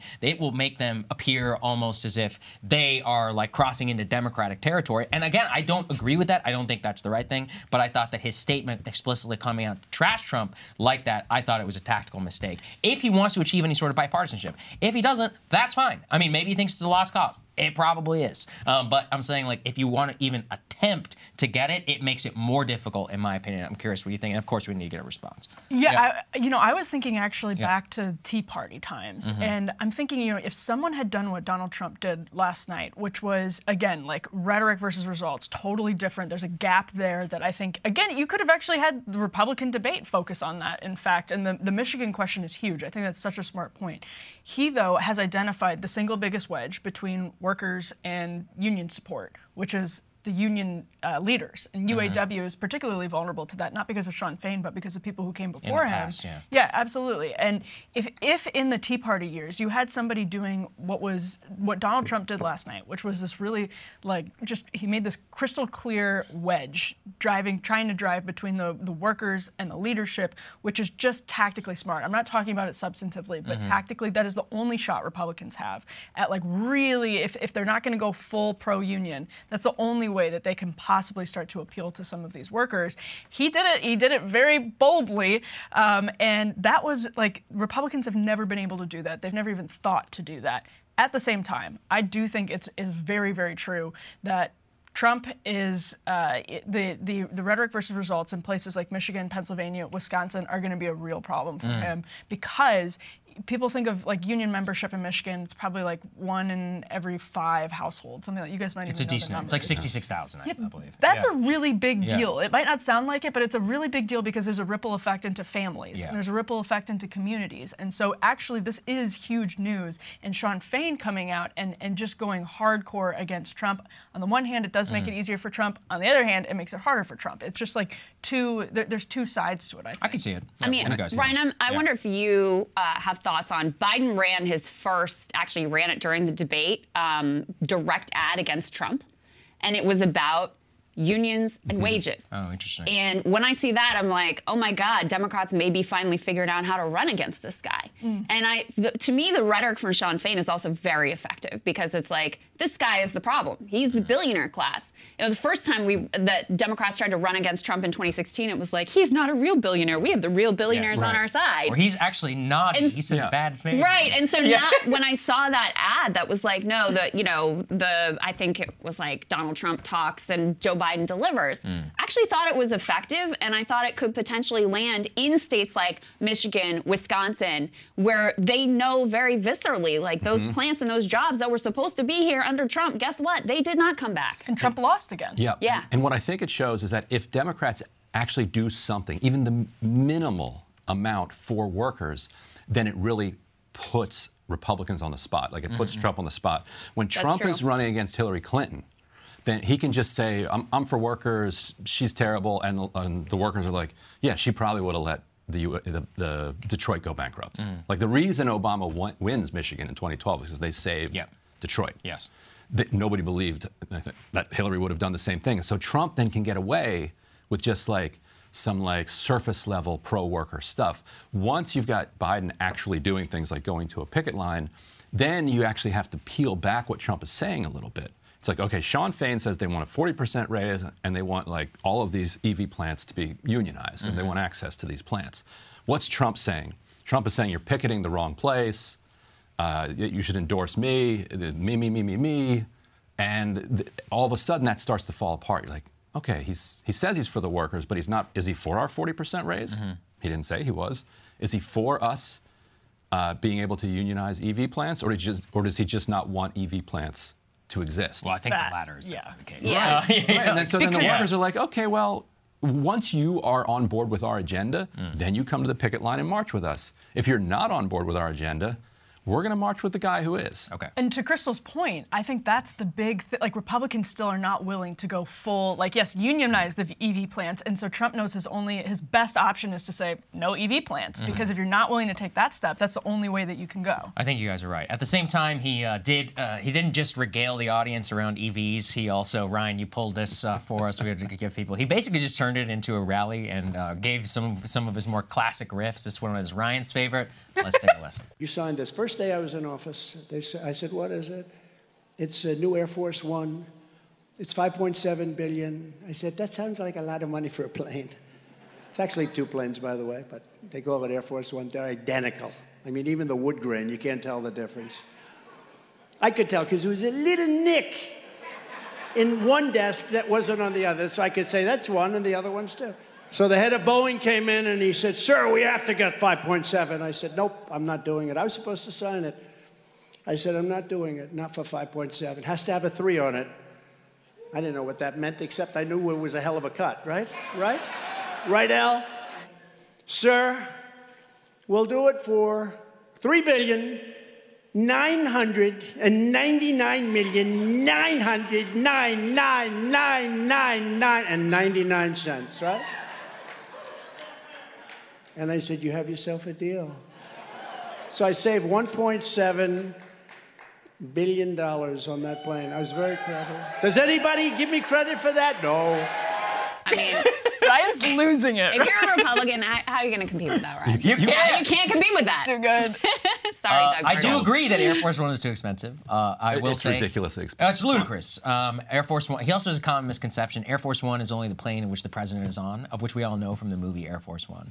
Uh, what, what else? Uh, actually, uh, my last take on this aesthetics, of which we will get into a little bit, is I did think his new color scheme was better. The red, white, and blue, as opposed to the JFK blue. And Biden uh, that we vetoed have it. right now. And Biden vetoed it. Yeah, he should have gone into that. Huh? You Yeah. know, to make a We wanted the extended riff. a, a Yeah. substantive point about that. Not that all of your No, no, comments no, are no. highly substantive about the color scheme Save of Air. Force One. Humor is such a weapon. Humor is Yeah. such a weapon, and that's one of the things that every one of those like dreadful people on stage last night are completely lied. There was not. I can't whoa, think of a Donald Duck. I, I can't think of a single moment of levity. Like it was all just like purpose. pain and cr- right, exactly. There may have been some unintentional humor. All the Um, sex? like when Ron DeSantis said he visited Ronald Reagan's gravesite, but, like you know, just trying to play into this as much as possible. Anyway, no humor whatsoever. It was another. I mean, Obama was also funny. Mhm. He had comedic timing George and Bush. could land a joke. George W. Bill Bush. Clinton. Yeah, and it um, it really maybe it shouldn't be this way. It should be about the substance or whatever, but it really is so powerful and so difficult to overcome when you're up against someone who is actually just genuinely funny, whether you like him or hate him or anything. in I totally agree. There I was- also think Obama's al- was unfairly slandered for "You're likable enough, Hillary." I thought it was a great line. It was a I, good I s- I- I don't think he took way too much for it. There was a moment where the moderators last night asked them if if they could be the next Ronald Reagan, saw that, yeah, essentially, meaning that they could have like a generational pull. Like, Mhm. could you have a legacy like Ronald Mhm. Reagan's? Was essentially the question, and it's a perfect question when all of them are down by what 40 points and the leader's not on stage because you look at it and you say absolutely not, and partially for that. Re- First of all, Reagan was very charismatic, was hilarious, Yeah. and they none of nobody on that stage has that. And Donald Trump is out, uh, you know, up in Detroit riffing. It's such a clear contrast. Mm. There's not one person who stands out like that. And I think some of them are talented politicians. I think Tim Scott's a talented politician. I think Ron DeSantis, when he was in his moment, 2020, 2021, was a talented politician on the state level. He hasn't been able to translate it nationally, and that contrast is glaring. I am I'm fascinated by how Ron DeSantis struggles with his face. Oh my gosh. I really, I mean, I'm just like you. head, you too. don't. Yeah, it is, and I think that's exacerbating it. The whole time, I'm like, you don't know how to just like exist without doing something. a lot of, You're like, like moving around. Uh, anyway, I. I Um, kind of feel bad for them. I actually I'm do yeah. too at this point. You Yeah. know, it's like now that he's no longer a threat to anyone or anything, I just feel uncomfortable looking at these weird faces that he cannot help himself from making. It's the smile. It's when he tries to laugh. Yeah. Yeah, yeah, or when he thinks he finishes a lands a point, point, and then there's this like, Yes, oh, Get camera- Please get the stop, camera away from stop. him. Done. Let's move on to uh, another big story outside of the debate that has been uh, ongoing here in DC, which I'm actually, uh, there's a couple ele- elements of this that have become very interesting. You guys over The Intercept have done some great Yes. reporting about some of the subtext of this indictment. Put this up on the screen, which is really fascinating. So uh, Ken tweeted out here Egyptian intelligence may have been trying to recruit Senator Bob Menendez as a spy, according to four former CIA officers.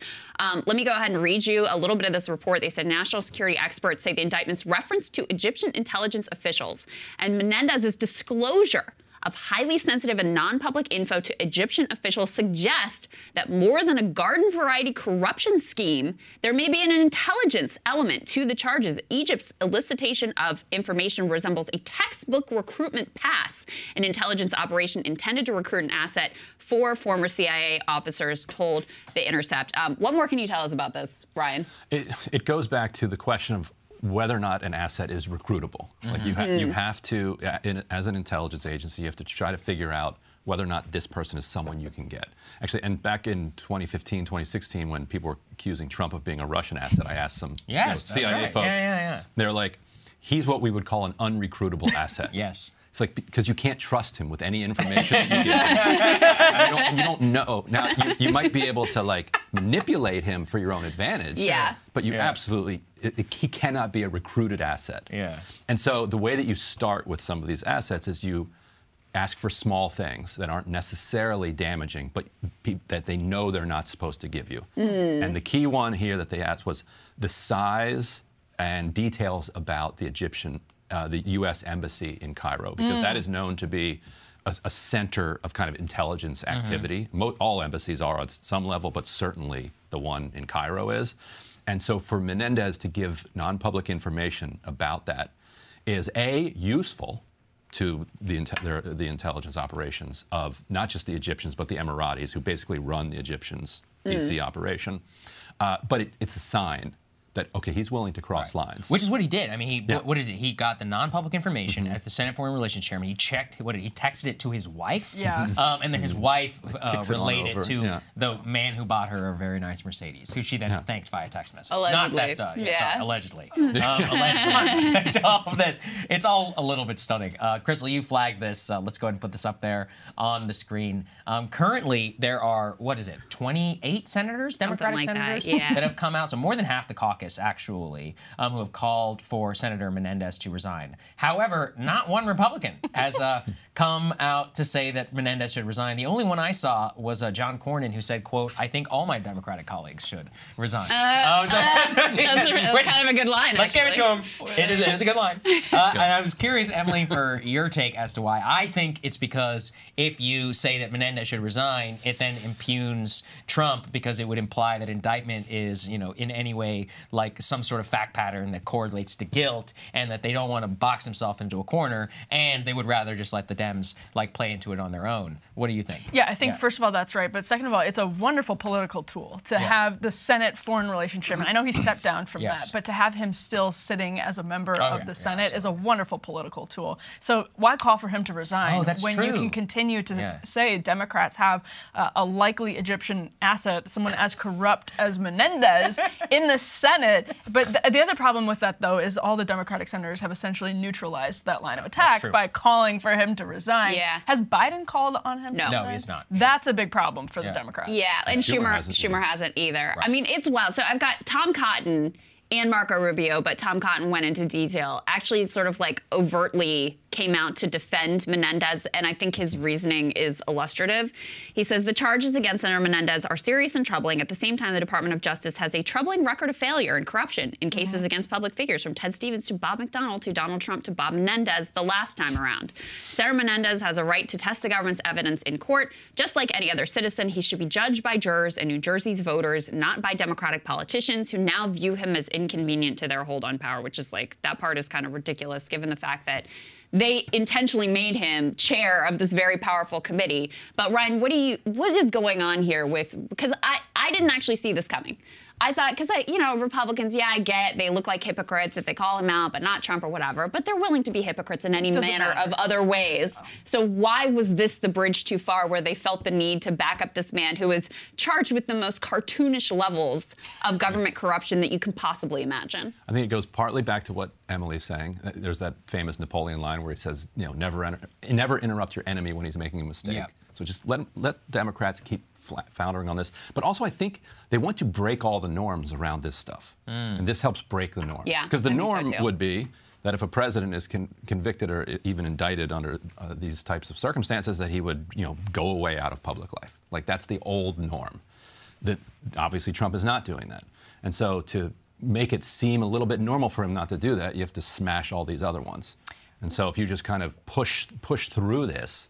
And you have corruption everywhere, then it's like, well, everybody's corrupt, so who cares? Well, I was just going to quickly Yeah. add there's this sort of bubbling idea on the right or theory on the right that, and I think it's echoed in Tom Cotton's uh, statement, that Yeah. Menendez became inconvenient because of his positions on Iran and Cuba, Oh. based on what the Biden administration wants to do or people in the Biden administration want to do. Mm-hmm. I know it sounds, but that is the, the, the deep state basically uh, Mm-hmm. came out to get Menendez must have done something I was gonna right say, if the look, deep state is going The thing after is, him. is that Yeah. that wouldn't hold water because then they would have gotten rid of him the, uh, way before that, and they wouldn't have put Wouldn't him have back made him a chair of the Foreign Relations. Committee. So it's like it doesn't make any sense. I mean, I this- think it's just Trump. I honestly think Trump is the. I think in five, ten years ago, they would have called for him to resign. I think now, with Trump under indictment, any just saying that an elected official should resign because of said indictment, they're like, well, why would we then have to go walk down the hallway and be like, well, why should Senator Menendez resign if Donald Trump shouldn't run for president? They're like, oh, and they'd rather not get into it. And so the the two who are willing to come out and speak for Tom Cotton, Marco Rubio, those are more ambitious politicians. They probably want to get on Trump's good side whenever they see something like that. The rest of them, they're just happy to stay quiet. Or Like, they don't wanna want. Menendez Yeah. there because of his positions Sure. on Cuba yeah, and yeah. Iran. Oh, God, another good point. But also, yeah, do, good point. do these guys not have signal and disappearing messages? Uh, I- you know, you're the I head of the the Senate thing. Foreign Relations I- I- Committee. I- Well, I always- like, they have not cracked Signal Yeah, yet. Like yeah. Signal's secure Well, still. we don't know. I don't know if that's No, true. don't give these people any don't- advice, no, it didn't work for the DC government. I think they did crack Sig. I thought. I I think the NSA's got it back. They can door crack it they if want. Pegasus gets onto your phone. That's right. That- but as long as you're not on the phone, Mm. right? But everybody's probably on his phone. But you know, I do find it really disturbing. Even him, Cotton, like overtly backing up the Supreme Court's. Um, I mean, the Supreme Court has basically made it so that corruption, the definition of corruption, is literally like getting a sack of cash and saying on camera, like, I am taking this cash to do your bidding in this specific way. And this does go back to the Bob McDonnell case in particular. And so, you know, the Republican Party at times has talked a big game about corruption um, very recently. And so for them now to totally back away from that and just completely get on the side of like, yeah, what even is corruption and who really cares? And of course, Philip the- Bump. Yeah, I mean, I, I just, I, I do find it like it sucks. It just sucks that they would take this position basically in favor of government corruption. And uh, Cenk Uygur, who we're having on uh, the show today in person, which we're excited about, uh, he actually made a really clever point, which is like, you know what Menendez should do? He should flip parties. Make the deep state point, Ah. and he'll be good to go. Because Yeah, he's no right. evidence, no the gold bars in the closet, whatever. No, it's the deep state. They're out to get you because of your sanctions on Cuba or whatever. That would work for him. Brilliant, brilliant. It was a 100%. perfect text message. Yeah. Yeah, It was a perfect These were message. perfect. Exactly. exactly. I'm just Cuban. You know, it's okay. That's oh, and he's Yeah. already been I'm trying amazing. that. He's already been trying it, so and he you might know, as well go. Cubans are Republicans now, so you can get better. So it's, it, it all works for him. There you go. Okay, Some last- free advice, Menendez. To the last block, the most important block uh, to me personally. It's not true. Okay, it's a joke. Uh, let's go ahead and put this up It's there not a joke. The. Uh, the Senate has adopted by unanimous consent Senate Resolution 376, the Shorts Act, which stands for Show Our Respect to the Senate, introduced by Senator Joe Manchin. Uh, we now officially have a dress code in place on the Senate floor. It will require a coat, a tie, long pants uh, of some sort of slack, of which now personally I don't even think you should wear khakis on the Senate floor,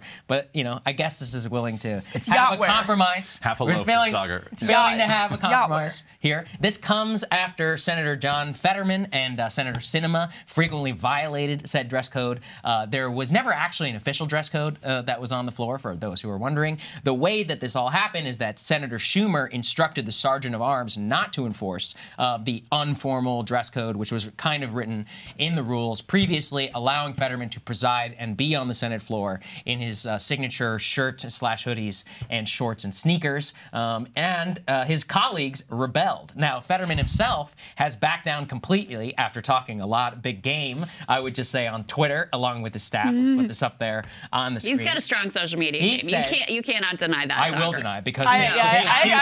Saagar. They, because they talked a massive game, and then he doesn't even object to the resolution where all of his colleagues are like, "No, you look like a disgusting ogre." No, Um, because he actually has his eyes on the prize well, of things that are we'll matter, this. We'll- unlike this stupid we will story. get to this, Krystal. Uh, Senator Fetterman has said during Democratic lunch he will wear a suit now when speaking or presiding over the chamber, and if not in the suit, he will vote from the cloakroom. So he is completely caved after talking such a big game about how oh he was standing up and all of this. I, now, you know what I think? okay, go ahead. I think that this is a war on men. Oh, good. Because why is it We should have a that war Senator. Fetterman Yeah. is getting so much scrutiny Yeah. when Kyrsten Sinema is a serial You know, violator? Why don't people say anything I about that? I think this you. is a war on men, and I will not stand for it. I agree with you, and that's the point that I made in my monologue because it's actually a bi it's a uh, bigender, I guess if you could say, uh, problem that we've had in the Senate. Uh, I do think, and I wanted to, of course, everybody knows what I think about this, and I, I thought it was funny. Uh, I, however, uh, in terms of the biggest sticking point that I had, and I'm sure, and Krystal, you already agree with me on this, so Ryan, I'm sure you as well, especially because you've been a reporter on Capitol Hill. Don't you think it is complete BS that the staff and the pages still had to wear coat and ties, but it only applied for Fetterman and for Sinema? Basically, the help still had to dress up. You've had to wear a coat and tie on the Senate. I've had to do it too. Whenever we go into those, uh, you know, the chamber or whatever, or in some of those places where it's only press and uh, senators or congresspeople who are allowed, it's like we all had to abide by the dress code, but they set the rules so that only he and Sinema didn't have to abide. would you be- have to at it- least admit that was It wrong. would be pretty cool if pages and interns were able to wear We're- we're walking around in gym shorts. Yeah. Yeah. But he didn't fully push for that. fully in favor. of Mr. that. Populist Yeah. didn't push for the pages to be able to dress That's- badly, that's a- only for himself. Let's be clear about That's, that. that's a fair point. Okay. To me, anything that undermines respect for the Senate is a good thing. Ah, okay. So I've heard this no. take. I don't agree with Yeah. it, but you can The continue. this- I mean, Yeah. the Senate It was is a good take. I disagree Yeah. too. Look, I just think Fetter, Fetterman, when he came out as the first Democratic senator to actually call on Menendez to resign, and has been very direct and forceful about it. And also, his staff were completely mocking him, saying we're going to return his donation Yes. in like In, uh, cash cash stuffed envelopes. I liked it too. He I- wins I the would week. I don't care Yeah. what happened with the. I've never cared about what happens with the dress code. I still don't care what happened with the dress code. He was on the picket line. He was the first out to call for Menendez to resign, which has helped to open up the floodgates of people actually saying the thing that is like totally obvious that of course this man should not be in a position of power. So I am 100% Team Fetterman on this week in all respects. I think on policy, he d- uh, it was a good week for him. I agree with you. I also, I'll even give him credit for this. He gave a fantastic speech at a hearing about banning uh, the Chinese Communist Party from being able to buy farmland in the state of Pennsylvania. Yes. That's a longstanding uh, problem that we've had. So I will also give him this. I just think he should be wearing a suit when he's on the Senate floor. I don't think it's a controversial Well, you've controversial won. position. You've won. what about- I take the win. du- take Yeah. the W. Wait, I, I, I'm, I'm here. This is my celebration. this is my Super Bowl. What about, Okay? what, Yeah, about really Yeah. what about these new zip-up hoodies that like people are Oh, wearing? absolutely not. Absolutely. No, no, no. That's- Yeah, I think that was even gonna count obvious. I don't even know about do think Saagar has his finger on the pulse of Yeah. something, which Yeah. is that this does it is I think very obviously a proxy for how people feel about like the country right Yes, now and you're right. people's exactly standards. right. And so I don't think it's entirely unimportant. I think like the public actually there's a segment of the public that's like you got to be effing kidding me like my paycheck is going down like blah, blah. I, I agree Mm-hmm. with that. But I also think some people are like come on like they go to church and everybody's in jeans Yes, and it right. does honestly bother them. And so I, I don't think it's entirely out of the realm of what matters. I think it's very. I I think it has really exposed the priorities of media and of the political class. That, can have both, Listen, I- yeah, but we don't. But we, this show is a we- good okay, example. our show. Yeah. Okay, Yeah. fine. We Yeah. talked about Menendez. Yes. Now we're talking about the dress code. Yeah. We're treating it the like ridiculous Yeah. silliness Yeah. that it deserves. Yeah. Okay, Yeah. but. How much time was spent on this whole dress code situation, especially over on Fox News? Oh, that's versus true. like, Yeah. you know, the millions of kids that fell into poverty. Bob Menendez being incredibly corrupt. Like a million issues that are going on that are actually substantive. And you got Joe Manchin, who I would take John Fetterman in a thong over Joe Manchin in anything every freaking day of the Let's week. put that in And he's now like the hero of the story. It's just Uh. re- it shows me the, the screwed up priorities in the Senate that they would spend so much time talking about this and debating this, et cetera. It shows me the screwed up priorities of the news media. And that's what I have to say about that. Ryan, last word. I think tactically, he looked more absurd than usual where, Yes. with that unicolor, like yeah. outfit. I actually said that. I, I used a Marxist wonder if he was term. baiting, though. I used a Marxist Yeah. term for you guys, actually. Was he heightening the contradiction? Heightened the Yes, he did. contradiction. Yeah. He heightened the That's why I think it might have been deliberate. And. I think he dressed so repulsively to the average eye and made it so obvious. Where Sinema, when she breaks dress code, That's Lenin. she just dresses like an idiot, you know, or like a Met Gala wannabe. Yeah. Whereas Fetterman just genuinely looks horrible. See, I find Like, Sinema's Yeah.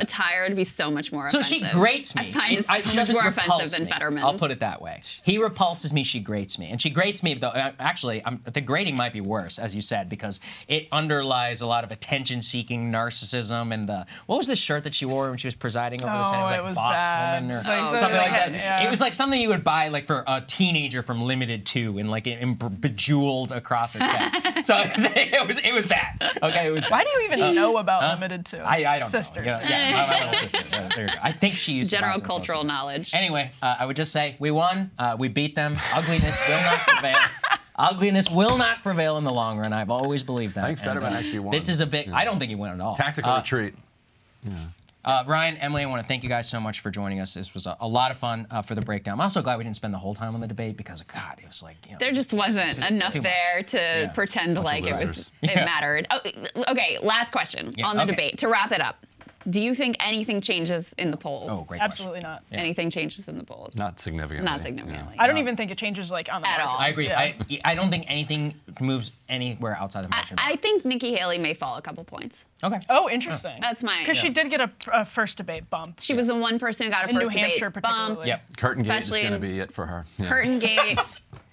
I Devastating. That. Devastating. Yeah. Yeah, you survive cut the Obama curtains. How Inside, could you? inside baseball, to wrap it all up and bring it all full circle, I want to say that they uh, got into a shouting match before we started taping about Fetterman. So Yeah, what you right. saw on air was ac- also what happened off air. That's actually actually. you want to see me get mad? That's tr- true. This is it. All right, guys. We have Cenk Uygur standing by. Let's get to it.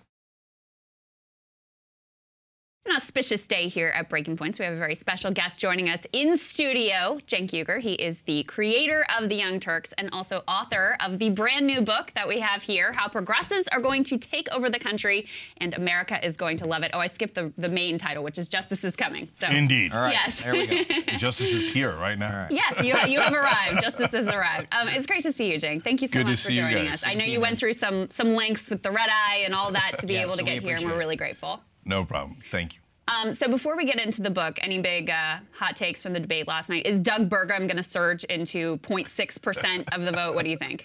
Well, I actually kind of like Doug Burgum. I, I thought he made some practical points, had actually done some things in his life, and he was the only one that was actually trying to be substantive. Okay, having said that, no, he will not surge to 0.6. So, look, I've got a similar take as a lot of folks do. It was a mess, uh, and it looked like the kids' table. They're constantly talking over each other. Yeah. They're running for second. Although I thought DeSantis was a little strong last night, stronger than he normally is, Mm. uh, with a weird smile and all. Yeah. Um, I but- thought he was a little better than the first debate. And you got in the most opinion. speaking time. Yeah. True. Yeah. Yeah, but all that notwithstanding, uh, both Democrats and Republicans don't really know how to hit Donald Trump. Uh, Chris Christie's the closest. At least he's aggressive and, and not shy about, it, not scared. Yeah. He's the only person in either party not scared of Trump. Having said that, I I have a thousand better ways to hit Donald Trump, and they just won't do it. Eh, you should put a nickname on him, Spoiled Donnie. Uh, he got four hundred uh, million dollars from his dad. He blew it all because he's a spoiled little child. And then when uh, the country took his toy away, which was the American government, he wanted to break the toy. Right? That's who he is, spoiled little baby. You have to undercut his strength. And they keep the Democrats keep calling him racist, sexist, bigot, etc. Dude, everybody already knows that. Okay, and for a lot of those voters, unfortunately, that's not the bug, that's the feature. But even so, it's not all folks who are, you know, uh, there, there's a lot of anti establishment people there, especially among independents. You need to deliver on issues. and you need to attack them where it hurts. He's a terrible businessman. He's weak, insecure, a baby. Undercut his strength instead of constantly feeding into he's too strong. Oh, that's a terrible way of attacking him. Well, that's tough because a lot of Republicans love Trump, and uh, they don't even. I mean, e- anything that codes that way, they're going to say is liberal. But I'm I'm curious actually about why you decided to write this book in the middle of the Biden era, and uh, Mhm. what you see as the justice coming, how the progressives are going to take over in the middle of an administration, which has probably been middling from your guys' perspective. So, wh- why Yeah. do you think that uh, this is the tide going in that direction? Yeah, so I, I'm really worried about 2024, which we'll probably get into in a, in a second. Yeah, for sure. Um, but uh, after 2024, it's all us. Uh, so uh, I explained in chapter six, uh, this is not false hope. It's backed up by overwhelming data. So the young are incredibly progressive. The top Republican pollster, Frank Luntz, has his toupee on fire. Yes. He's like, it's, they're coming. And I show in the book, uh, even states that Bernie Sanders lost in 2020, he wins with crushing margins for under 45. Under 45 is- is it really still young? And this election is going to be under 49. And by 2028, it's going to be under 54. And then we've got a majority. And so we could win a Democratic primary and we could win a general election. So it's actually all we have to do is make sure that we don't snatch defeat from the jaws of victory. There's no question we're going to win in the long run. It isn't about race, it isn't about sex, it isn't about gender identity, it's about age. We have the young on our side, and it is a tsunami.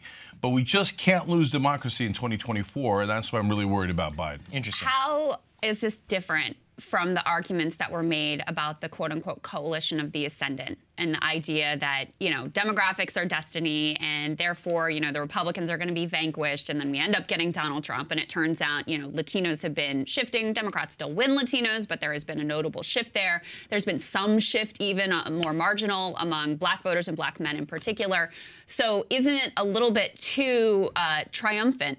To assume that these demographic groups that support progressive values and tend to support Democrats right now are just going to continue to vote in the same way that they have historically. Yeah, so those are great questions. So there's a, a, a couple of very important differences. So first of all, uh, Democrats took those uh, minority demographics for granted.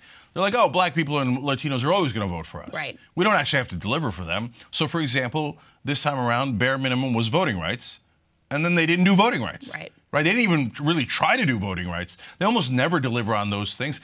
Joe Biden's delivered on about 20 to 25% of his agenda, but not nearly good enough. You have to, and you see the discontent in African American media, like Charlemagne and others, et cetera. Latinos now trumps up to 42%. So just saying, hey, you're black or you're brown, vote for me is not good enough, right? But for young people, they're not going to all of a sudden turn around and hate gay people, hate black people. Their identity is usually set, as I explain in the book, meta studies show between the ages of 14 and 24. And once it is set, it does not change. So they're not going to randomly turn into hateful folks uh, or corporate politics. It's not going to work. In the old days, and here's another giant part of the puzzle it's us okay, breaking points, TYT, et cetera, because mainstream media is on the precipice of capsizing. Yes. Yeah. Because their their costs are now higher than their revenue for a lot of television. Okay, so when they capsize, they're and they're already bleeding viewers, and their viewers are on average uh, about 70 years old,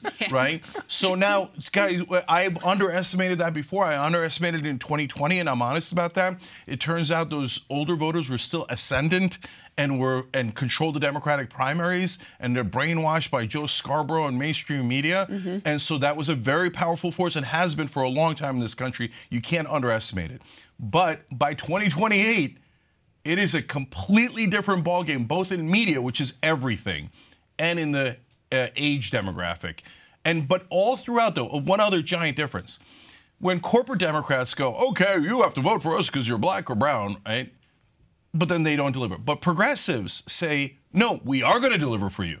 We're going to deliver on paid family leave, higher minimum wage, relieving student debt." Public option, Medicare for all, you name it. We actually mean it. So, who's our standard bearer? Has been for a long time is Bernie Sanders. Mm-hmm. And everybody knows whether you like him or not, whether you agree with him or not, he's probably the most honest man in American politics in our lifetime. I think even the right wing knows that, and definitely independents know that. I'm not saying Bernie's going to run again, but our standard bearer is honest. And the other guys have Trump and corporatists. So let's They're not going to win the young doing that. Yeah, let's get into that. And that's why it's interesting. You've been talking a little bit about Joe Biden. Let's put this tweet up there on the screen. Now, for example, you say Biden is losing by 10 points in this poll. Even if it's half wrong, it's still an epic disaster. The Democrat has to win the popular vote by five to win the Electoral College. Right now, Biden is 15 points behind where he needs to be. Wake up. Now, you mentioned Bernie Sanders. I believe Bernie is, what is he, 82, 83? Uh, Probably, in my opinion, he shouldn't run uh, at that point. So you talked about standard bearers, but there doesn't. I, from an outsider's perspective, I don't see a standard bearer in the progressive movement. I've seen a lot of fracturing. There's a lot of fighting going on. There's some like there's a lot of different theories of change and all that. So how how if you want to mount a challenge to Biden, what does it look like? Give us some actual names of what that would be, and then the fights that would ensue within that. Yeah. So uh, first of all, I agree with you. Uh, Bernie's got age issues as Biden and Trump does, and not only that, I love Bernie, but he, he just doesn't like to fight. He doesn't like to fight other Democrats. He doesn't have that killer instinct. Yeah, and you can't win if you don't Yeah. fight, right? You got to make your own case. That's the same problem Biden has. He just never makes his own case. So uh, look, guys, what's going to happen is there's one strong populist progressive is going to rise, and they're going to capture the country with lightning speed. Interesting. So right now, do we have that? Not not really. Hmm. And so why do I say that? Well, look, you know, if you want to be the strong leader, you got to step up. That's what strong leaders do. They don't go, "Well, Biden didn't give me permission." If if you're worried about Biden giving you permission, you ain't it. Yes. Okay, I'm sorry. Mm-hmm. Now, having said that, for 2024, the progressive vote is almost gone, right? So there's only one, like, it's so bad. I seriously considered running because nobody will do it. For God's sake, it's a golden opportunity. The guy's in his is in the in the 30s in the polling. That we're whistling past the graveyard. He's going to lose. He's uh, he had, he was at 52 when he won in 2020, and he won by a razor thin margin of 44,000 votes in the electoral college. Now 15 points lower. We're just kidding ourselves. It's a disaster. The handwriting's on the wall. He's going to lose. So at this point, Saagar, give Hmm. me anybody. Give me anybody. Give me Andy Beshear in Kentucky. Give me Governor Shapiro in Pennsylvania. I'll even take Whitmer. Okay. okay. I don't. ca- We just anybody but Biden because it's not personal. I don't mind Biden. I would prefer someone more progressive, et cetera. But at this Yeah. point, it's not about that. We've got to win. Is democracy on the line or isn't Mm. it? Because I think Democrats are full of crap. They say stuff like that. Oh, that guy's a fascist. He's going to kill democracy. So we're running a guy who's a wounded antelope, who 72% of Americans think is not even going to make it through a second term. Uh-huh. There's no one on planet Earth that could look at those polling numbers and say, yeah, he's going to win. If they do say that, they're definitely lying. So uh, it's hard to disagree with much of that. There's no disagreement. However, Yeah. I will say that I do have some nervousness. In my ideal scenario, you know, Biden would, would withdraw. We'd have a real democratic process. I'm not of this view that like democracy is bad for electoral chances, et cetera. I actually think it's really good. It allows people to make the case. It allows Democratic voters to choose the candidate that they would be think would be best suited, et cetera, et cetera. But I do worry that there are some candidates that I feel like would be worse than Biden, not only electorally, like I think Kamala Harris would be worse electorally. Yeah. I think Pete Buttigieg would protect, you know, potentially be worse electorally. But I also think that they would be a lot worse on policy. Because even though I have a million criticisms of Biden that we talk about here all the time, on labor issues with regard to the National Labor Relations Board, on the fact that he went to the freaking picket line, first president in history, he is better than the Obama Democrats in some key ways. I mean, they've tried to do industrial policy. That's been a significant step forward. They haven't done enough on the consumer side. They haven't done enough on the worker side, et cetera. You know, they let all the social safety net stuff from COVID expire, and that's why so many Americans are feeling really stressed and struggling financially. Yeah. But I can see a lot other options that would actually be worse, both on policy and on uh, on like being able to win and defeat Trump. Do you Yeah. agree with that? No. Uh, You so- think Kamala would be better? No. Uh, so let me be clear. Okay. So number one, uh, uh, this is not about Biden's record. If we were started this primary a year ago when the Republicans started, or six months ago, it would be about Biden's record. And Biden's record is mixed. Yeah. So normal Democrats like Barack Obama do five percent of the things that they promise, and then the media declares them champions of the world. Right? Mm. Biden has done about twenty percent of his agenda, which for politicians is a bit stunning. It still sucks, but it's like way better than some other politicians. Yeah. You're right, his record on labor is pretty good. A bunch of spotty areas, but overall pretty good. Now, but I'm not arguing that, guys. It doesn't matter how great we think Biden is if he loses. So, you, eh, look, an incumbent under 50 points The old rule, everybody in Washington knows this, cannot win or does not win. An incumbent under 40 points, it's unprecedented. Jimmy I've, Carter. I've never seen it in my lifetime. It's not going to happen.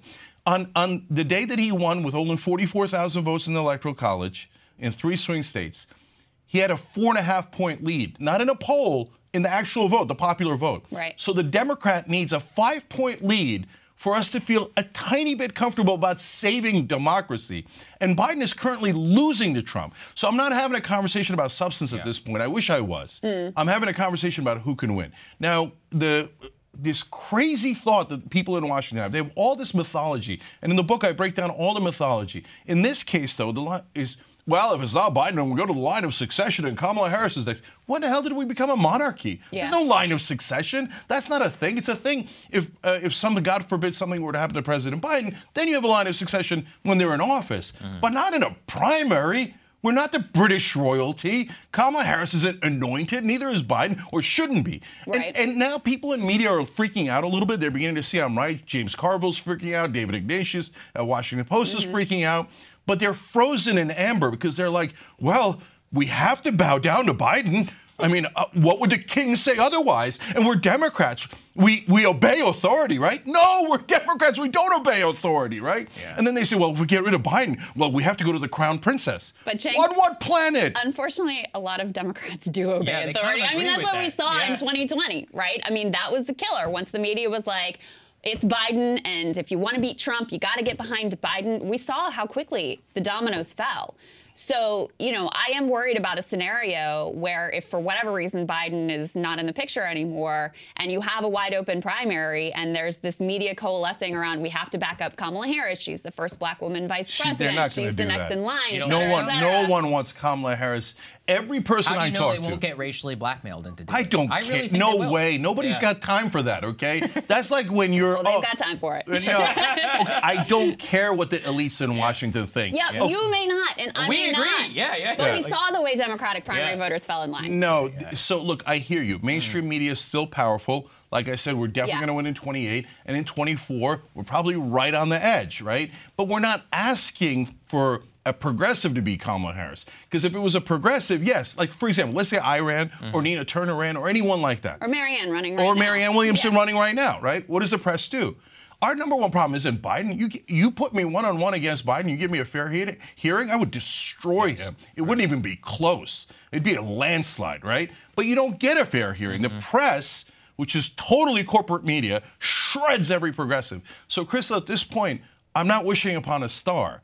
Hey, press, you love corporatists? Andy Beshear, governor of Kentucky. It's a red state. He won in Kentucky. He's the most popular governor in America. by the Most way. popular governor Yeah. in America. Josh Shapiro won in Pennsylvania, crushing victory Mm-hmm. against a Trump acolyte. So you guys are comfortable with Shapiro and Beshear. You won't rip them. Gotcha. Let me push a little bit on the election point. What do you make of all of the special elections we've had recently that have had Democrats outperforming on an average of 11 points? So we've gotten used to these polls that underestimate the Republican support. It seems like, you know, in recent years that may have flipped post Dobbs. So that's what the Biden people would point to is like, listen, the polls can say whatever they say, the polls are wrong all the time. Oh, but when voters are actually showing up to the polls, they are we are outperforming polls. We are outperforming the margin by double digits. What do you make of that? Okay, uh, so first of all, did it happen? Yes.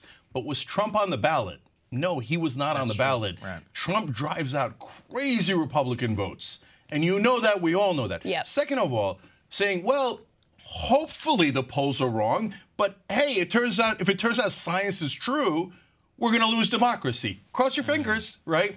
And hey, we might get an 11 point surge. No, we're not going to get an 11 point surge in a presidential race, but hoping for that. Okay, I got a great idea. Why don't we put in Andy Beshear and he'll have a five or six or eight point lead, and then we'll get the 11 point surge and we'll guarantee democracy. And then we could fight Andy Beshear in the 2028 primary. Somebody could run a year early. We, we could have fun within the Democratic Party. But this is the mm-hmm. time for it. Look, Do we I think everyone in I don't know about that. everything in everybody in Washington has to decide, and especially in the Democratic Party, do you actually think democracy is on the line? Because I do. I mean, Trump is talking about killing U.S. generals. The guy's a monster, a total maniac. He's talking about imprisoning his political opponents. He tried a coup last time. Fake electors, everything. This guy's definitely a dictator wannabe. Apparently, I'm the only person who thinks that. Because other Democrats are like, well, that's true. But on the other hand, we don't want to be impolite to Joe Biden. Joe Biden has a legacy to protect. He needs to be a two term president to fluff his ego. Let's note for the record that Joe Biden is incredibly selfish. If I was in the 30s and I thought democracy was on the line, I would definitely That's step excellent aside. Yeah, the actions don't match up with the rhetoric. My last they? question for you. Uh, your governor, Governor Newsom, he was all over Fox News last night. The man is making a play. What do you think of him as a candidate? Because clearly he wants it. He wants it right now. He's the only one you're talking about stepping up. He's probably gone the most as anyone. What do you think? Do you think he should run against Biden? What do you think he should do? Well, he's not going to Yeah. because he's a corporate Democrat. Yeah. So uh, if he ran against Biden, I, I I'm not a fan of Gavin Newsom, Yeah, but I would okay. but I would hold my nose. Okay. And I'd, at least he's young, he's dynamic, Right. he's out there fighting the fight. Uh, I'm I'm trying to win here, guys. We Mm-hmm. got to win. So now, having said that, Gavin is not going to run against him because he's a corporatist. So uh, the corporate Democrats obey authority. So when Biden says, my ego is more important than democracy, Gavin Newsom says, yes, sir, of course, sir, absolutely, sir. I'll do whatever you want, sir, just as long as I'm not impolite, sir. Washington media, please don't yell at me. Please don't yell at me. Make me president in 2028. I mean, if we have elections, but who cares about democracy? Okay. Democrats, stop being so selfish and ridiculous. Do you think we have to win or don't you? If you think we have to win, Biden is not going to get a five point lead. He doesn't even campaign. Where the hell is he? Where's Joe Biden? I'm asking, where the hell is he? He's right here. He's, he's not, not Yeah, far away. n- yeah, in the White n- House. nodding off, taking a nap. Fundraisers, Andy Woody did make an appearance on the picket line, which I very Right. much appreciate. My last question for you, Cenk, is like, how hopeful are you that we could end up with someone other than Joe Biden as nominee? Like, do you think? Because you say, yeah, I mean, Yeah. because you say, listen, Gavin Newsom's not going to run against him. That goes for every one of the corporate Democrats. I mean, Gavin Newsom is the one making the most, like doing the most right now, and it's very clear he's not going to jump in this race against Joe. So, do you think there's a chance? Krystal, we are definitely in a unsolvable riddle. Yeah. Because the corporate Democrats say, I will not disobey. I will always bow my head. Right. right? And the progressives say, well, I can't run. The mainstream media will destroy me. They'll Yeah. destroy my life. Mm-hmm. They'll destroy my career, et cetera, right? Right. So how do we get past that? That's why I'm desperate enough to think maybe I should do it. And I'll tell you why. Because let's say that somebody like me gets in the race. Yeah. The Democratic voters are dying for an alternative. Mm-hmm. They keep saying in every poll, for God's sake, give us someone else. Give us someone else. If someone like me were to get to 20 points, do you have any idea how quick Newsom and Whitmer would enter the race? So, are you serious? You're seriously considering it? Like, Yeah, I'm tell considering me- it. And Okay, I'll so tell you me why. your Why hasn't it timeline. happened? RFK Jr. is at 20%. You know, Marianne's at like 10%, something like that. No, that. but Right. RFK Jr., first Yeah. of all, he's not a 20 anymore. He Okay. peaked at 20 for a brief Yeah. moment until Democrats found out he's not a Democrat. Okay. Okay. Then he went. Uh, he, then he dove down. And Marianne got butchered by mainstream media. They Mm-hmm. made up things about crystals, etc. So I love Marianne. I, I Mm-hmm. you know, if if she could somehow break through media, great, wonderful, etc. But it's taken a while, and she hasn't broken through yet. So we need someone to be super aggressive. And if they, tell, uh, let me ask you this way: if you get again someone, anyone, it doesn't have to be progressive, Mm-hmm. gets to 20 or 25, an outsider, right? This whole town panics, and Newsom and Whitmer go in I immediately. think I do think Is there's that a right? possibility. Of I don't know because it already happened with RFK, and they just ignored him, and they went after him. And he, Yeah, like that was said, that was down. no, that was before when they were convinced that Biden was going to win, and RFK everybody knew was a flash in the pan because he's not really a Democrat. Maybe. But I- j- so, Cenk, tell me, tell me more about your thinking. Yeah. Timeline. What are you weighing? How serious are you? Yeah. Give us the details. So I already thought about it before, and I rejected it because I know what they're going to do. Mm-hmm. Uh, you know, you're an outsider, radical. They're going to dredge up things from 1987 and when you were a junior in junior high school. they already did that to you. I Yeah. think they did that to you Yeah. already. Yeah, that's right. uh, Yeah. of course. And and look, if we're being honest, the number one problem is mainstream media. Hmm. Sure. Ma- mainstream media is the shock troops of corporate politicians, both corporate Democrats and corporate Republicans. Yeah. Their job is to eviscerate any outsider. So that's why do you think progressives aren't running? I've talked to at least half a dozen progressives and tried to convince them to go in the race. And they're like, I don't want my life ruined. Who's going to ruin their life? Joe Biden? He's in a bunker somewhere. No. It's going to be ABC and NBC and CBS and CNN, MSNBC, New York Times, Washington Post. They're going to go to any outsider and shred them to pieces. Sure. And I'm now so desperate for making sure that we win that I think I'm already destroyed, right? Like they've already attacked me 10,000 times, right? So come at me, bro. So Krystal, it, it's crazy eh, for for me to consider it, right? Yeah. But that's the times we're in. If no, like literally, no one else will do it. It's insane. So we're. I don't want to go quietly into that good night. And right now, we are 100% on a track to go quietly into that good night. So what's the timeline, as Krystal said? So when are you going to decide? No, I look. Yeah. If I, if I'm gonna do it, if anybody's gonna do it, they got to go now. Yeah. Well, announce it Are then. you? Go ahead Are you? Yeah. Have you Yeah. thought about staff? Have you Yeah. thought Yeah. about a plan? Have you reached? I mean, we know you know donor networks, all those sorts of things. Have Yeah. you started taking real steps? So if you're going to run a campaign this late, you can't go traditional, right? Mm-hmm. You can't be like, oh, I'm going to collect endorsements from politicians. Oh, and I'm going to build up my base tiny bit. No, you got to go and hope for a grassroots tsunami. The good news is when I ran for Congress, I mean, it was a tiny little raise. We raised like 1.3 million in in three months. I mean, if anybody can raise money, it's me from the grassroots, right? And I'm a successful businessman, if I might say so myself. I have some credibility in running things, managing things, etc. Uh, so have I reached out to staff? I have. Okay. Now the problem is everybody thinks, well, how the hell are we going to beat these guys, right? So if I go in, it's going to be threadbare staff, threadbare website, and we're going to see is there momentum. Because if there isn't momentum and people go, no, no, no, no, no, Biden, Biden, even if he's in the 20s, I don't care. I don't want, I don't mind losing. I don't mind losing. You're being impolite, which is totally possible, right? So if I that's think, the- yeah, I think there's a decent contingent though. Yeah. I think that. yeah, and if that's the case, then at least I left it all on the battlefield. Or whoever does it, for God's sake, don't make me do it. Like, have someone else run, right? But I can't get anyone to do it. And so I want to leave it all on the battlefield. And I don't want to say, well, like everyone else, I wanted to be polite. So I, we lost democracy because we thought it would hurt Mussolini's opponent's mm, feelings, right? Does anybody remember Mussolini's opponent?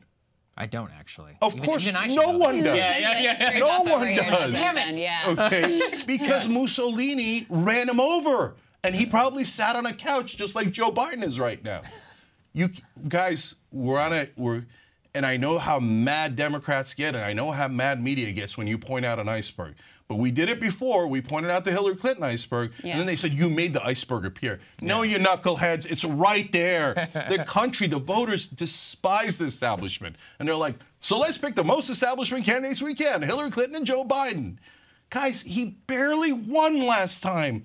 There's no way he's going to win now, let alone if Cornel West is in the race and, uh, and Larry Hogan's in the race and these guys are in the race. Then there's no chance at all. So, no, I'm not going quietly into that good night. So, somebody better announce before I do. All right. Wow. Well, All news right. made. Well, I never Yeah. thought to ask you in Yeah. your appearance if you were considering running for president. Yeah, I I know. appreciate I'm glad you made the news. Yeah, Yeah. absolutely. And guys, definitely check out the book. Um, I think you will not be disappointed. It's very interesting, very thought provoking, as are you always, Cenk. It's great to see you. And I said this to you privately, but I want to say it uh, to the audience too. You were there from the beginning, helping us build at Rising, and we are always grateful to Yes, you for you know helping to build up. You're a true believer in terms of independent media, and that really shows. So thank you, Cenk. I've never Great forgotten it, sir. So thank, Thank you you very guys. I really appreciate you saying that. Absolutely. Yeah, it's our pleasure. We'll see you guys later.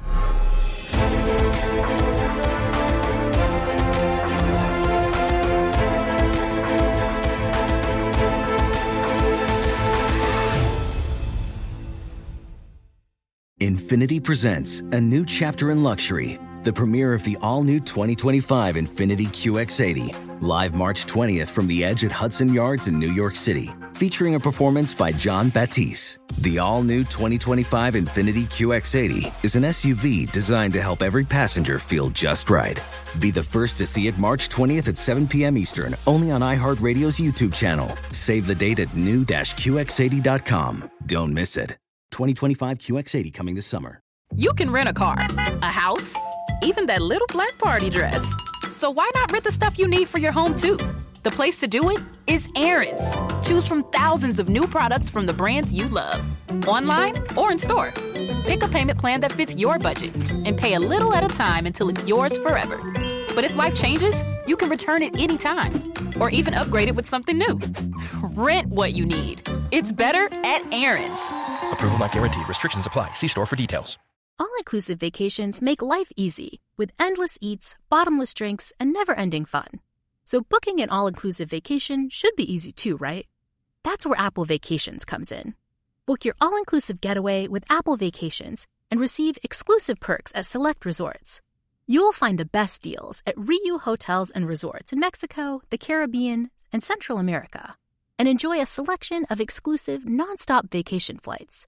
Turn on easy mode at applevacations.com or call your local travel advisor to get started. Visit applevacations.com or call your local travel advisor to get started.